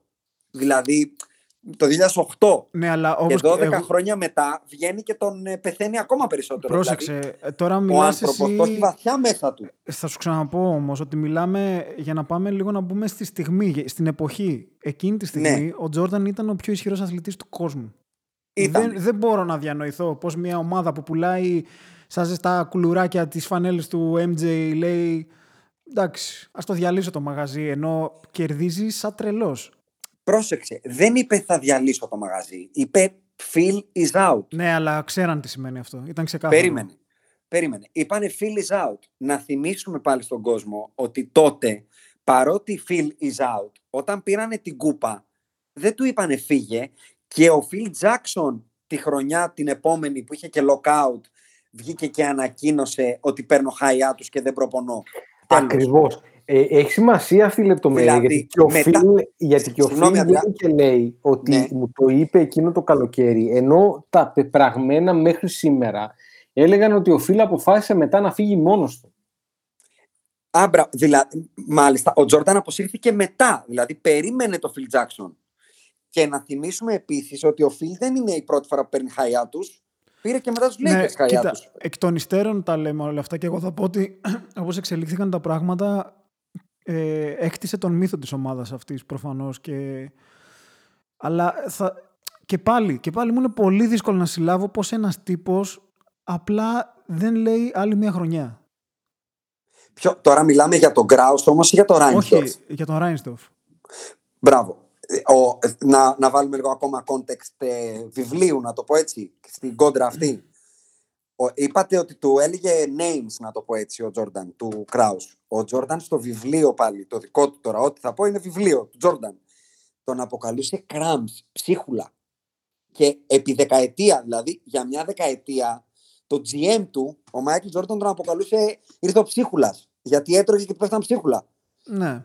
Ο Τζόρνταν ο ίδιος πάλι ε, είχε βάλει δάχτυλο στον Κράους πάνω από 5-10 φορές για επιλογές που μετά του Τζόρνταν του φέραν την κούπα. Δηλαδή, τι εννοώ; Ναι, από τότε έδειχνε που... πόσο καλός GM είναι μάλλον. Τη, μπράβο. Τη χρονιά που κάνει draft τον Χώρας Γκραντ, ο Ντίν Σμιθ και ο Τζόρνταν τον έχουν πρίξει να μην πάρει τον Χώρας Γκραντ και να πάρει τον Τζο Γουλφ γιατί είναι από τον North Carolina. Όταν τον κάνει draft, ο MJ παίρνει τον Kraus και κάνω ξανά quote από το βιβλίο και του λέει τι στο διάολο έκανες; You took that dummy και από τότε στο πρόσωπό του ο Τζόρνταν τον Γκραντ τον αποκαλούσε μόνο Ντάμι, μόνο. Και το πρώτο πράγμα που είπε στον Πίπεν όταν πήγε, είπε «Α, μας έφερε κι άλλο country boy ο Κράου, γιατί πέρσι, την προηγούμενη χρονιά, είχε πάρει το Pete Myers draft, που δεν του έκανε ούτε αυτός του Τζόρνταν. Δηλαδή, τι εννοώ, δεν λέω ότι ο Κράου είναι καλός. Λέω ότι σε κάθε ομάδα επιτυχημένη υπάρχει ο καλός GM, ο καλός και ο καλός παίχτη. 100%. Ο Phil Jackson, λοιπόν, όλα αυτά τα πράγματα, για να φτάσω και στο Reinsdorf και στο Phil Jackson, πήγαινε και τα έκανε όπλο για να, για να φτιάχνει αυτά τα narratives. Last Dance, εμείς εναντίον του, των δημοσιογράφων, εμείς εναντίον του Reinsdorf, εμείς εναντίον των ε, New York Knicks κτλ. Κανείς όμως δεν βγήκε να πει ότι ο NJ ήθελε μονίμως να παρεμβαίνει στα draft. Κατάλαβες τι εννοώ; Και να βάλω και άλλο ένα σημείο εδώ στην κόντρα του με τον Γκράους, ότι υπάρχει περίφημη ιστορία η οποία και αποτυπώνεται πολύ έντονα στο ντοκιμαντέρ με τον τραυματισμό του MJ. Λοιπόν, ε, όπου αφού γυρνάει, του έχουν βάλει ένα restriction και του λένε 14 λεπτά. Έτσι. Γιατί τους έχουν πει ότι υπάρχει ένα 10% να μην ξαναπέξει ποτέ. Okay. Εγώ αν ήμουν GM, καταρχάς, ο MJ θα ήταν στις Μπαχάμες. Ωραία. Δεν θα πλησίαζε το γήπεδο. Δηλαδή και, και θα είχα φροντίσει να είναι σε άλλη χώρα γιατί ήξερα ότι θα έμπαινε μόνος στο γήπεδο. Okay, γιατί αυτός ήταν ο χαρακτήρας του. Αλλά δεν νοείται για μένα να έχεις αυτό τον παίχτη, γιατί ξέρεις εκείνη τη στιγμή τι έχεις στα χέρια σου, το έχεις δει. Δεν νοείται να έχεις αυτό τον παίχτη και να λες. Ε, για, για, πρόσεξε, για να ρισκάμε τι να πούμε στα πλοίο 8 τώρα, έτσι. ναι, ναι. Δεν υπάρχει αυτό, ρε παιδιά. Δεν υπάρχει. Δεν υπάρχει. Με συγχωρείτε. Δηλαδή, εντάξει, δίκιο είχε και εκεί. Ρε, σε, δεν πολλά, θα διαφωνήσω. σε πολλά είχε δίκιο. Σε πολλά είχε δίκιο. Δεν το συζητάμε. Με, ε, ε, ξέχασα να αναφέρω ότι για να το βάλω και με το Ράινσντορφ, ας πούμε στον draft του χώρα Γκραντ, ο Κράου αναφέρεται στο βιβλίο του MJ ότι πήρε τον Ράινσντορφ και του είπε ολόκληρος Dean Smith και ο MJ δεν με αφήνουν να πάρω αυτόν, να πάρω αυτόν. Και του είπε ο Ράινσντορφ, go with your gut. Και αυτός πήρε τον χώρα Γκραντ και είδαμε πώς εξελίχθηκε. Δεν είναι εύκολο λοιπόν όταν μία, δύο, πέντε, δέκα ο Κράους έχει δείξει ποιος είναι μετά ο Ράινσντορφ να του τραβήξει και αυτό το χαλάκι. Γιατί τόσα χρόνια του έχει φέρει τον Φιλ Τζάξον, του έχει φέρει τον Dex Winter, του έχει φέρει τον, τον Τζόρνταν, τον Χόρα Γκραντ, τον Μπίπεν, τον, τον, τον. Είπες πριν πολύ σωστά ότι ειδικά η πρώτη ομάδα του, του Jordan, το πρώτο 3-peat, είναι όλοι built by Kraus. Ε, Jordan είναι draft. Jordan δεν, είναι, δεν είναι draft από τον Kraus. Όχι, δεν είναι draft από τον Kraus, αλλά ok. Okay. Ο Pippen όμως είναι και τον Pippen τον πήρε από το Central Arkansas. Δεν είναι 100%. Ο Jordan δεν είναι drafted από τον Kraus. Ναι, ναι, ορθό, ορθό. Αλλά, ορθό. Αλλά ο Kraus έχει κάνει και άλλη μια κίνηση με την οποία τσάντισε πολύ τον Jordan που, ήταν, που έδιωξε τον Oakley για να πάρει τον Cartwright. Έτσι, έτσι. Έτσι, που, που το λέει ο Τζόρνταν στο ντοκιμαντέρ 30 χρόνια μετά ότι τελικά είχε δίκιο. Ναι. Αλλά ο Κάρτραϊτ γράφει μέσα στο βιβλίο ότι του πέταγε τις μπάλες ε, πάνω του επίτηδες ο Τζόρνταν για να δείξει ότι είναι αργός και πόσο λάθος κάνανε στο trade. δηλαδή δεν είναι απλό το ότι ο, ο, ο Κράους είχε τη διαύγεια το 1988 να πάει να πάρει τον, τον Πάξον που τον άφησαν free agent οι Spurs μετά από δύο χρόνια που τον κάνανε draft και είχε μέσο όρο 4,9 πόντους και ο Πάξον έκρινε ένα πρωτάθλημα ή ότι πήγε και πήρε με trade τον καλύτερο τριποντάκια της εποχής, πηγαίνοντας πολύ μπροστά από την εποχή του. Έτσι, Greg Hodges, πηγαίνοντας πολύ μπροστά από την εποχή του και τη σημασία του τριπώντου, να το πω έτσι. Δεν ξέρεις τι μου τι, όχι μου τι δίνει. Είναι άδικο γιατί εμείς και όσοι μας ακούνε είναι πολύ πιθανό αυτά να τα ψάξουν. Αλλά στο ευρύ κοινό, ακριβώς επειδή αυτός ο κακομοίρης κοντόχοντρος κομπλεξικός τύπος δεν είναι εν ζωή πλέον, πάρα πολλά πράγματα δεν θα γίνουν. Δεν θα του ε, δεν θα το, αναγνωριστούν. Ναι, αναγνωριστούν ναι, ναι, ναι, ναι, Δηλαδή, το ότι ο, ο, ο, ο Τζόρνταν δεν, δεν έγινε ένας Λεμπρόν είναι Κράους, τέλος. Το ότι δεν έμεινε με προπονητή αυτόν τον τύπο που όπως πολύ σωστά είπες Αντρέα για το Minute Restriction και το έδειξες στο ντοκιμαντέρ ε, τον, πώς τον λέγανε ρε παιδιά, τον, τον προπονητή. Albeck, τον, τον, τον, τον Άλμπεκ, μπράβο. Ο Άλμπεκ στο βιβλίο πάλι μέσα λέει ότι σε εκείνα τα δευτερόλεπτα που τον κράτησε στον πάγκο με την Ινδιάνα το έκανε επίτηδες για να το τρίψει στα μούτρα του, της διοίκησης, του, του Ράινσντορφ. Δεν το έκανε γιατί του είπε ο Κράους από τις κερκίδες μην τον βάλεις yeah. 10 δευτερόλεπτα. Δηλαδή, ο MJ χρωστάει στον Κράους το ότι ο MJ πάντα είχε την ανάγκη να δημιουργεί δαίμονες Αϊζάια Τόμας, ένας ναι. δαίμονας. Κράου, δεύτερος δαίμονας κτλ. Εδώ βγήκε στο Hall of Fame speech, παιδιά, και έκραξε τον high school coach, το ξεχνάτε. Ναι, τον ναι, ναι. high school. Γιατί δεν με πήρε στην ομάδα. Ναι, εντάξει, είναι μονικός, δεν το συζητάμε. Παρ' όλα αυτά. τι, τι Δηλαδή, να σα πω κάτι. Είναι φοβερό, είναι φοβερό. Είναι, ο άνθρωπος είναι εκπληκτικός. Είναι τόσο ωραία κομπλεξικός και τόσο ταλαντούχος μπασκετικά αλλά και κοίτα, εμπορικά κοίτα, κοίτα, που κοίτα. εγώ πραγματικά του βγάζω το καπέλο. Είναι ωραία, εγώ θα πω ότι είναι ωραία κομπλεξικός επειδή είναι τόσο ταλαντούχος. Άμα δεν ήταν τόσο ταλαντούχος θα ήταν ένας μαλάκας και μισός. Ξέρεις τι, αυτά πάνε λίγο μαζί όμως ρε εσύ. Δηλαδή δεν θα ασχολιόμασταν μαζί του αν δεν ήταν αυτός που ήταν και σε μεγαλείο γιατί δεν θα μπορούσε να τα κάνει αυτά. Ε, κάναμε oh, πρόσφατα δεν διαφωνώ, ένα... Κάναμε πρόσφατα ένα retweet τον Τζόρνταν σε μια προπόνηση να κατεβάζει τα βρακιά του Tex Winter. Αυτό δεν ήταν αστείο, ας πούμε. Ο Τζόρνταν δεν ήθελε το Tex Winter και την τριγωνική επίθεση. Πάλι από το βιβλίο όλα. Το δικό του ξαναλέω. Δεν τον ήθελε γιατί του παίρνει την μπάλα από τα χέρια. Καλή ώρα, Kobe Bryant, να πούμε εδώ. Και θεωρούσε ότι επειδή ο Tex Winter είναι φίλος του Κράους, τον έβαλε ο Κράους ε, σπιούνο να του πάρει την μπάλα και πήγαινε στις προπονήσεις και του κατέβασε τα βρακιά για να τον κάνει, να τον κάνει ρε παιδί μου καρικατούρα απέναντι στην ομάδα και να τον φάνε. Και πήγαινε ο Ντάκ Collins και έλεγε διώξτε τον Dex Winter. Το καταλαβαίνουμε τώρα τι σημαίνει να διώξει τον Dex Winter. Ναι. Δηλαδή, είναι πάρα πολλά τα πράγματα. Κομμωδία προπονητής. Α, μπράβο. Τον πήρε Ακριβώς, και, και στους Wizards. Ακριβώς όπως το πες. Ο, ο, ο Doug Collins είχε το ρόλο του Yes Man, του Jordan βασικά. Για να τα λέμε όλα. Ό,τι πει ο Τζόρνταν. Ε, έκανα μια τρομερά γρήγορη σκέψη. Μου θυμίζει πολύ το Λεμπρόν τελικά ο Τζόρνταν. Σε, σε, σε, ποιο επίπεδο, κάτσε, όπα, όπα, όπα, όπα. Θα σου πω σε ποιο επίπεδο. στο, στο, στο ότι όταν μπορούσε, ε. όταν μπορούσε να κάνει ό,τι θέλει, είχε κάτι καρικατούρες προπονητές που τους έκανε ό,τι ήθελε. Ναι. Ε, και αν μπορούσε και είχε άλλη δίκηση θα έκανε και τις δικήσεις ό,τι ήθελε. Θα σου πω που διαφέρουν πολύ. Διαφέρουν στο ότι ο MJ, λόγω και κυρίως της ανατροφής του, είτε από τον πατέρα του που ο άνθρωπος δεν ήταν καλά, ήταν γκεσταπίτης, είτε του Dean, ναι, ναι, είτε, είτε του Dean Smith, είτε μετά του Bob Knight στην, ε, στην ομάδα της Αμερικής, είχε μάθει ότι μπορεί να πάει μέχρι ένα level το disrespect. Δηλαδή, όλα αυτά που λέμε για τον Kraus, Εγώ, αν δεν διαβάσεις το εγώ βιβλίο, θα σου πω δεν τα ότι, βρίσκεις. εγώ θα σου πω ότι Δεν όταν- βγήκε ποτέ στη συνέντευξη τύπου και να πει Λοσπούλος ο Κράους ή Λοσπούλος ο Ράινσdorf. Κατάλαβες τι εννοώ. Καλά, ούτε ο Λεμπρόν το έχει κάνει. Από ό,τι θυμάμαι. Ε, με τον τρόπο του το έχει κάνει. Ε. Ε, εγώ θα Ε, σου Καλά, με εγώ τον τρόπο θα- του έχει κάνει ο MJ. Ακριβώς. Ε, εγώ θα σου πω ότι ο- προς τα τε- αφού είχε καθιερωθεί παντελώς ως αθλητής, όχι απλά ως παίκτης του μπάσκετ, ε, νομίζω ότι αυτά που λες λίγο πήραν ε, δεύτερο ρόλο. Τα όρια και Κοίτα. αυτά. Και αυτό φάνηκε όταν Κοίτα. πήγε στους Wizards που ήταν και μέτοχος της ομάδας και είπε εγώ προπονητή θέλω αυτό το, τον Καραγκιόζη που όταν τον είχα δεν μπορούσα να περάσω πρώτο γύρο και τον έφερε να τον κάνει coach στους Wizards μετά από 30 Κοίτα. χρόνια. Έναν ανύπαρκτο. Το ότι ο MJ έχει προστατεύσει το μύθο του όσο κανείς άλλος, αυτό δεν το συζητάμε και είναι και η βάση αυτό που ξεκινήσαμε να λέμε ότι και τα υπόλοιπα 8 επεισόδια που θα δούμε θα έχουν πάρα πολλές ωρεοποιήσεις και αποκρύψεις πραγμάτων.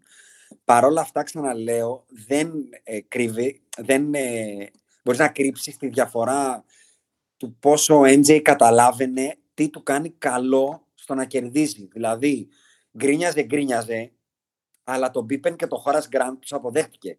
Βέβαια, ο Χόρας Γκραντ που δεν είχε το σκληρό χαρακτήρα του Πίπεν, σκόθηκε και έφυγε. Είπε, δεν αντέχω άλλο. Φεύγω. Και έφυγε. Αλλά το καταλάβαινε. Δηλαδή, τα κάνει όλα μούτι, αλλά στο τέλος έλεγε, φίλε, εγώ με αυτούς θα κερδίσω. Καλή ώρα για να σου κάνω και μια πάσα για τον Κούκοτς, που είμαι σίγουρος ότι θες να πεις, γιατί σου δίνει αυτό το παιχτάκι και το ξέρω. Με τον Κούκοτς μας έδειξε και στο ντοκιμαντέρ ότι πήγανε να του κόψουν τον μπάσκετ. ε. Εντάξει, άλλες εποχές τότε. Όχι, πήγαν να του το κόψουν δηλαδή. Πήγανε είπανε- κανονικά να το κο- πήγανε να το είπανε- πή- πήρανε ψαλίδι και από αυτά που παίρνεις για να ανοίξεις τη, την καγκελόπορτα και να πάει να κλέψεις. Πήγανε και άμα μπορούσαν θα τον είχαν δέσει και θα του κόβανε τα ζνητρομπότια με, το, με, με, με την έτσι. δαγκάνα, Και- έτσι. Και, και, και κάτι που δεν λέει στο ντοκιμαντέρ γιατί το κάνανε αυτό. Γιατί δεν ήταν μόνο ότι κάτσε να ζωρίσουμε αυτόν που έρχεται. Τη χρονιά του πρώτου πρωταθλήματος του 90-91, ακριβώς όπως τα περιέγραψε με το salary cap, Αντρέα, πριν και τους περιορισμούς και όλα αυτά, που παίρνει τα 7 εκατοστάρικα ο Σκότη και του κάνουν την ανανέωση, έχει κρατήσει ο Κράους για τον draft του τον Κούκοτ δύο μυριάκια. Μύρια. Ναι, Δύο ναι, ναι, μύρια. ναι, ναι. Δύο Δύο χαρτάκια. μύρια κάβα και του λέει του Κούκοτσέλα. Και ο Κούκοτ του λέει: Εγώ δεν έρχομαι. Και μένουν με τα λεφτά αμανάτι αντί να τα δώσουν στον Τζόρνταν και τον Πίπεν στην αρχή της σεζόν. Οπότε καταλαβαίνεις ότι αυτοί οι δύο, δύο χρόνια μετά είπανε αυτό εδώ το τυπάκι μας κράτησε Το μαζί τσέκι, εκατομμύρια. Ναι, ναι, ναι, ναι, ναι. Και είναι, είναι και αυτό που είπες Άκη για τα 8 χρόνια του συμβολέου του Πίπεν. Για τον Google να πω θέλω σε αυτό το σημείο μια που το Για άνοιξε. πες. Διότι, καλά, εκτός ότι εμένα ε, ο, ο growing up, η αδυναμία μου, εντάξει, ο παίκτης που θαύμασα περισσότερο ήταν ο MJ. Η αδυναμία μου στα 90 ήταν ο Κούκοτς, έτσι, ε, ξεκάθαρα. Λοιπόν, ε, άκουγα ένα podcast που είχε πάει ο Steve Kerr, νομίζω, στο Zach Lowe. Ε, και έλεγε ότι αφού είχαν πάρει το πρωτάθλημα το 98, αφού είχαν, ε, είχαν γίνει όλα, είχαν πάει σε ένα players dinner όλοι μαζί. Και μετά ε, κάνανε ένα, ξέρεις, ένα γύρο και ο καθένας έκανε ένα toast. Και κάτι έλεγε για κάποιον άλλον. Και ο Κέρ είπε ότι είπε για τον Κούκοτς ότι πόσο δύσκολο ήταν να πας σε μια ομάδα που θέλουν να σε γαμίσουν, να σε σκίσουν, να σε θερήσουν και παρόλα αυτά να πας και να είσαι αποτελεσματικός και να παίζεις καλά και να είσαι αυτός που ήταν. Μιλάμε ότι Να αυτό, στεριώσεις. αυτό, παιδιά, θέλει Να πάρα πολλά στεριώσεις. παπάρια, έτσι. Έχεις τον Τζόρνταν, Εντάξει, ο Κούκοτ ήταν και σαν χαρακτήρας πολύ σκληρός. Ε, το παιδί έρχονταν από την τότε Ιουγκοσλαβία, όχι Πολύ σκληρός άλλες χαρακτήρας. εποχές. Να θυμίσουμε ότι όταν έβρεχαν λεφτά στην Ιταλία και στην Ισπανία για όλη εκείνη τη γιουγκοπλάστικα, ο Ράτζα, ας πούμε, έφυγε νωρίς, δεν έμεινε στο τριπίτ. Αυτός έμεινε όλο το τριπίτ. Ναι, ναι, ναι. Στη, πιστός στην ομάδα. Γενικά ήταν πολύ, πολύ σκύλι. Αυτό που λέει και ο Άκης, παλιός Σέρβος. Ναι, ναι, αλήτρα. ναι. Κροάτης, αλλά λεγόμενη. εντάξει, ναι. Ε, τέτοια, Ιουγκοσλάβος, ρε παιδί μου, τότε Ναι, ναι, δεν ναι. υπήρχαν αυτά. Ε, μάλιστα κιόλας, αυτό που είπε πριν ο Άκης, για να ολοκληρώσω αυτά περί 8 χρόνων συμβολέου, όταν τους άφησε με το τσουτσούνι και είπε εγώ δεν έρχομαι το 90, πήγανε οι Bulls στον Πίπεν και του είπαν σου υπογράψαμε 18 για 7, πάρε τα περισσευούμενα του Κούκοτ σε 1,6 που ήτανε, γιατί αλλιώς θα τα χάσουμε, δεν θα τα δώσουμε πουθενά φέτος. Και έτσι του μείνανε 16,4 για τα επόμενα 7. Δηλαδή του μειώσαν ακόμα λιγότερο τα επόμενα, τα επόμενα λεφτά. Ναι, ναι, ναι, ναι. Τον, του τη φτιάξανε καλά εκεί. Του τη φτιάξανε, εντάξει. Για να, να τα λέμε όλα. Εντάξει. ναι. ναι. Ε, άλλ- άλλο πράγμα που θέλω να μου πείτε. Πώς σας φάνηκε το όλο, να το πω έτσι, στήσιμο από τον, ε, από τον Phil Jackson στο ότι κατευθείαν δηλαδή πήγε και έφτιαξε τζιγκλάκι The Last Dance, το τύπωσε, το πήγε στους παίχτες. Έλα ρε, Αυτός είναι, είναι ο είναι Phil θεός Jackson, ο ρε. τύπος. Αυτός είναι ο Πόσο Phil Jackson. μάγκας είναι. Δηλαδή, Αυτός είναι ο Phil Jackson. άλλοι, όταν θα τους έλεγε ο, ο, ο GM και 82-0 να κάνει σιλοσφούλος, θα παίρνανε ένα μήνα που θα ήταν λίγο κάτι. Ταραγμένοι, οτιδήποτε. Ο τύπος, παιδιά, έφτιαξε ολόκληρη ιστορία. Εντάξει, είναι ο Zen Master. Ε. Ναι, αλλά Ε, είναι ο Ζεν ο κανονικός. Δεν είναι... Ναι, ναι, ναι, ναι, είναι αυτός. Δεν είναι μόνο για το φαίνεστε. Ε, Το, είχε, τι είχε αυτό, το, το, το, το έχετε δει αυτό που είχε με την Τζουγκράνα και να σκαλίζει στην άμμο στο γραφείο του. Αυτό το παρατηρήσατε που το είχε στο, ντο- στο ντοκιμαντέρ μέσα; Ναι, ναι. Ναι, κάπως ναι, ναι, λέγεται ναι, αυτό, ναι, ναι, κάπως ναι. λέγεται. Ναι, είναι αυτό το κλασικό που κάνουν οι βουδιστές στα μοναστήρια που α, Ναι. χαλάνε την άμμο και την ξαναφτιάχνουν όλη τη μέρα. Μπράβο. Δηλαδή, χαλάει το μυαλό δηλαδή. Εγώ μόνο που το βλέπω τρελαίνομαι. δεν το βλέπω. το χαλάω όλη τη μέρα για να το ξανα... Τέλος πάντων. Ε, ο τύπος το έχει στο γραφείο του. Τι να πω. ε, ο, ο Φιλ, ο οποίος ήταν Zen Master σε όλα του. Δηλαδή, υπάρχει ας πούμε ένα πολύ ωραίο ντεσού να ρίξω εδώ στο τραπέζι από το βιβλίο που πόσο, πόσο, πόσο τα φτιάχνε όλα ώστε να είναι αυτός ο ελεγκτής των πάντων.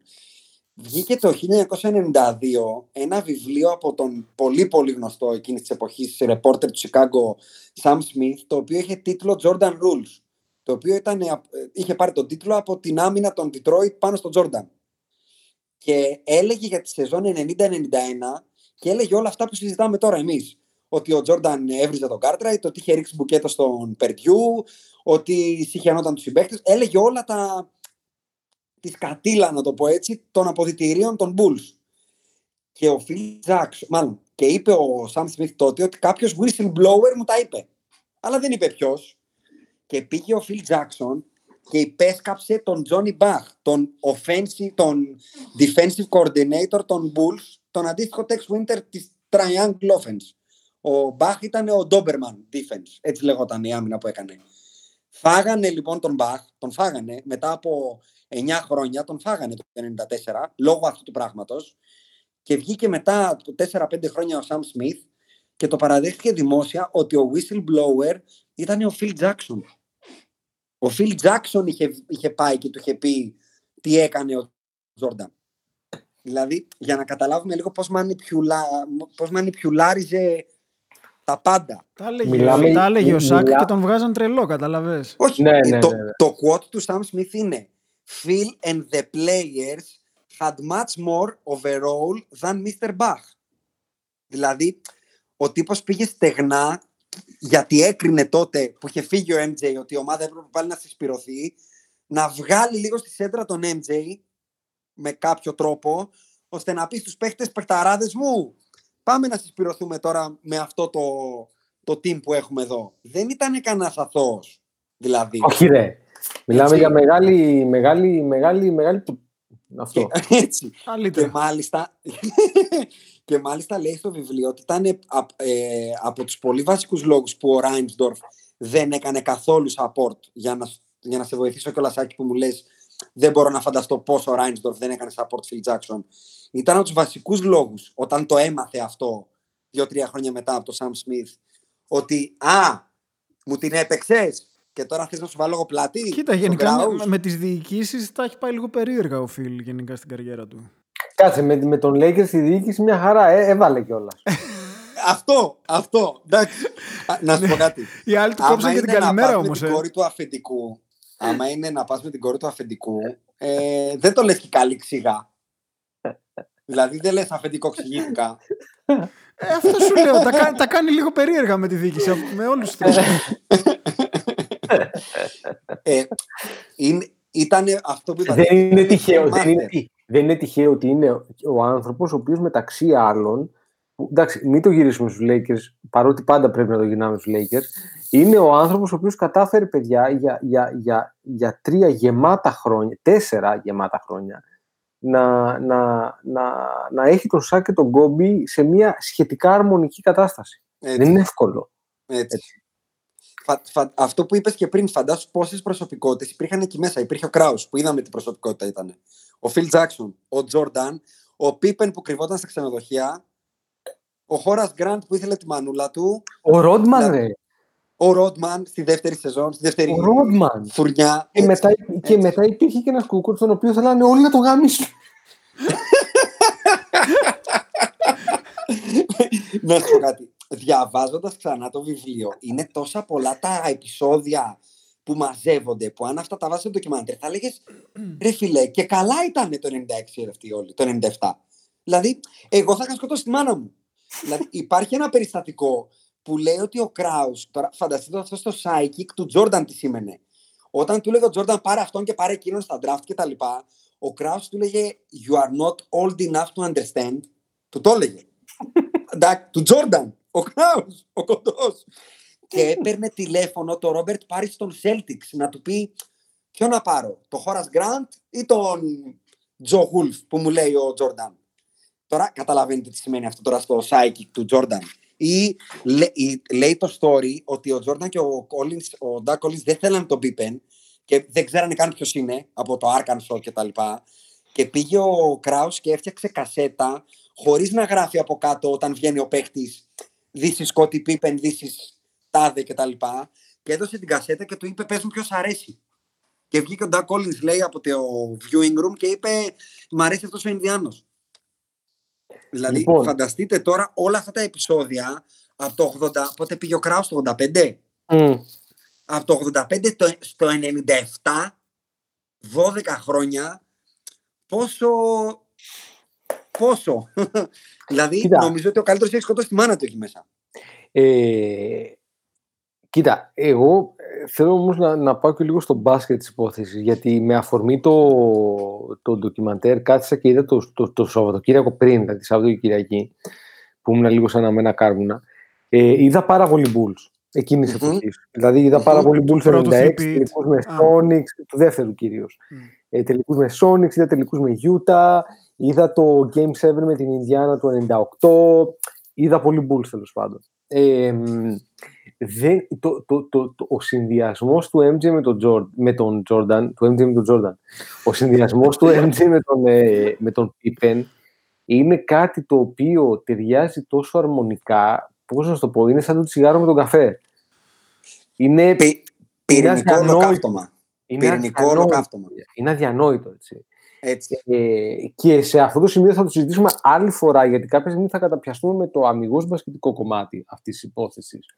Αλλά είναι φοβε... αυτό το οποίο κατάλαβα βλέποντας, νομίζω ήταν συνολικά 8 παιχνίδια εκείνου του έρα. Mm-hmm. Ολόκληρα, έτσι αγκαμένο καθόμουν και βλέπα και τις διαφημίσεις. Λοιπόν, ε, αυτό το οποίο ε, είναι αδιανό... θεωρώ ότι είναι αδιανόητα υποτιμημένος ο MJ mm-hmm. ως πασέρ. Mm. Άλλο το ότι δεν πάσαρε. Κοίτα. Αλλά το πόσο καλός πασέρ ήταν, είναι φοβερά υποτιμημένος. Τι θυμάσαι τη σεζόν, όχι που δεν την είχαμε δει live, αλλά που το έχουμε δει, το έχουμε ξαναζητήσει νομίζω στα podcast, που τον βάλανε playmaker ναι, για ναι, 30 ναι. μάτς. Ναι, ναι, ναι, τελειώσει νομίζω με 9,5 assist μεσόωρο, ε. Ναι. Είναι... Κοίτα, είναι, είναι θέμα και αμυνών τότε. Δηλαδή, το να είσαι καλός πασέρ είναι και ότι θα σου έρθουν double triple, quadruple teams. Αυτό ναι. είναι συνηθισμένο τώρα. Και τότε ήταν συνηθισμένος σε παίκτες όπως ο Magic που ήταν δίμετρο point guard. Δεν ήταν συνηθισμένο να πας double team στο Jordan. Καλά, και δεν υπήρχαν και ζώνες τότε, να θυμίσω, γιατί είναι σημαντικό αυτό. Δείχνει, ε, αυτό είναι περιστατικό factual δηλαδή. Δείχνει στο ντοκιμαντέρ τα δύο μάτς με τους Celtics. Ναι, ναι, ναι. Που λέει ο Μπέρντ ότι αυτός ήταν ο Θεός, δεν ήταν ο Τζόρνταν κτλ. Οι Celtics και στα δύο μάτς τον παίζουν προσωπική άμυνα. Ναι, ναι, ναι, Μάλιστα, αναφέρεται στο βιβλίο του Τζόρνταν ότι ήταν η πρώτη ομάδα που εφάρμοσε double team πάνω στον Τζόρνταν μετά από αυτά τα δύο μάτς στο Game 3, όπου ήταν ουσιαστικά, λέει ο Τζόρνταν, η πρώτη εφαρμογή του Jordan Rules. Και πού τον κρατήσανε, από τους ε, 50 και 69, έβαλε 19 πόντους με 8 στα 18 Ναι, με το ναι, double team. Δηλαδή, όντως, εκείνη την εποχή δεν ήταν σύνηθες να ξεκινάει το μάτς και να λένε όλοι θα μαρκάρουμε τον Τζόρνταν. ναι, ναι. Ήτανε, ε ρε φίλε, ένα shooting guard είναι, δεν είναι πολύ ψηλός, δεν είναι ο, ο Will Chamberlain, προσωπική άμυνα. Ε, και το άλλο, χωρίς να πρέπει πάντα να το πάμε στους Lakers, αλλά πάντα πρέπει να το πάμε στους Lakers. Πάντα ε, πάμε στους Lakers. Μα οι Lakers είναι ο Τζόρνταν. Ακριβώς. ομάδων. Ακριβώς, ακριβώς. Λοιπόν, ε, και θα το συζητήσουμε κάποια άλλη στιγμή, ότι αν δεν είχε παίξει με τον Καρίμ, ο Magic Johnson θα ήταν ο καλύτερος low post παίχτης ever. Θα πω. Αν δεν είχε παίξει με τον Καρύμ. Ναι, Α, να του κάνει, να του κάνει takeover το post. ναι. Εντάξει, είναι, αυτό. ε, Κρατήστε ε, το ε, σαν take και το συζητάμε άλλη μέρα αυτό. Ε, αλλά Αξίζει οι ακροατές μας να βάλουν να δουν το τελευταίο παιχνίδι της Rookie Season που παίρνει την κούπα παίζοντας center. δεν είναι μόνο ο αυτό. Magic. Είναι, είναι συνολικά. Αλλά να μην πάμε στο Magic, γιατί τώρα δεν είναι, δεν είναι, δεν είναι αυτό το, το θέμα. Απλά επειδή είδα και ένα παιχνίδι Bulls Magic από το 91, ε, Bulls ε, Lakers από το 91, Μμμ. ε, είναι, είναι αδιανόητο το post, το post game του, του Magic. Αδιανόητο. Κοίτα, Ήταν, ήτανε δυο φάσεις μπροστά ρε, από τους αντιπάλους του. Αυτό είναι το Ναι, σημαντικό. ναι, ναι, ναι, ναι. Δηλαδή έβλεπε, που- δεν ήταν σαν τον Τζόρνταν που έκανε takeover και σωματικά, αθλητικά. Έκανε takeover εγκεφαλικά ο Magic πάρα πολύ. Όπως και ο Λάρι, έτσι. ναι, ναι, ναι, ναι. Αυτοί οι δύο. Anyway, Να πούμε, να πούμε δύο-τρία πολύ ωραία ντεσού από εκείνη την Μμμ. εποχή. Μμμ. Ε, Ντεσού 1. Doug Collins Opening Night Madison Square Garden. Δύο λεπτά για το ρολόι και λέει ο Doug Collins, το περιγράφει. Είναι ισοπαλία, είμαι χάλια, υδρώνω, έχω time out και δεν ξέρω τι να πω. Και μου δίνει ένα ποτήριο MJ και μου, λέ- νερό και μου λέει πιες μια γουλιά coach, δεν θα σε αφήσω να χάσει το πρώτο παιχνίδι. Μπαίνει μέσα στην ισοπαλία, σκοράρει τους τελευταίους 10, βάζει 50, κάνει ιστορικό ρεκόρ σκορ στο Madison Square Garden και κερδίζουν. Ένα Καλό. μηδέν. Ένα μηδέν. καλό, καλό, καλό, καλό. Ε, μετά από αυτό, ο Ντακόλης πολύ ψύχρεμα είπε ότι βλέπω τα παιδιά να θέλουν να αγγίξουν τον, Μα- τον MJ και μου θυμίζει τον Ιησού Χριστό.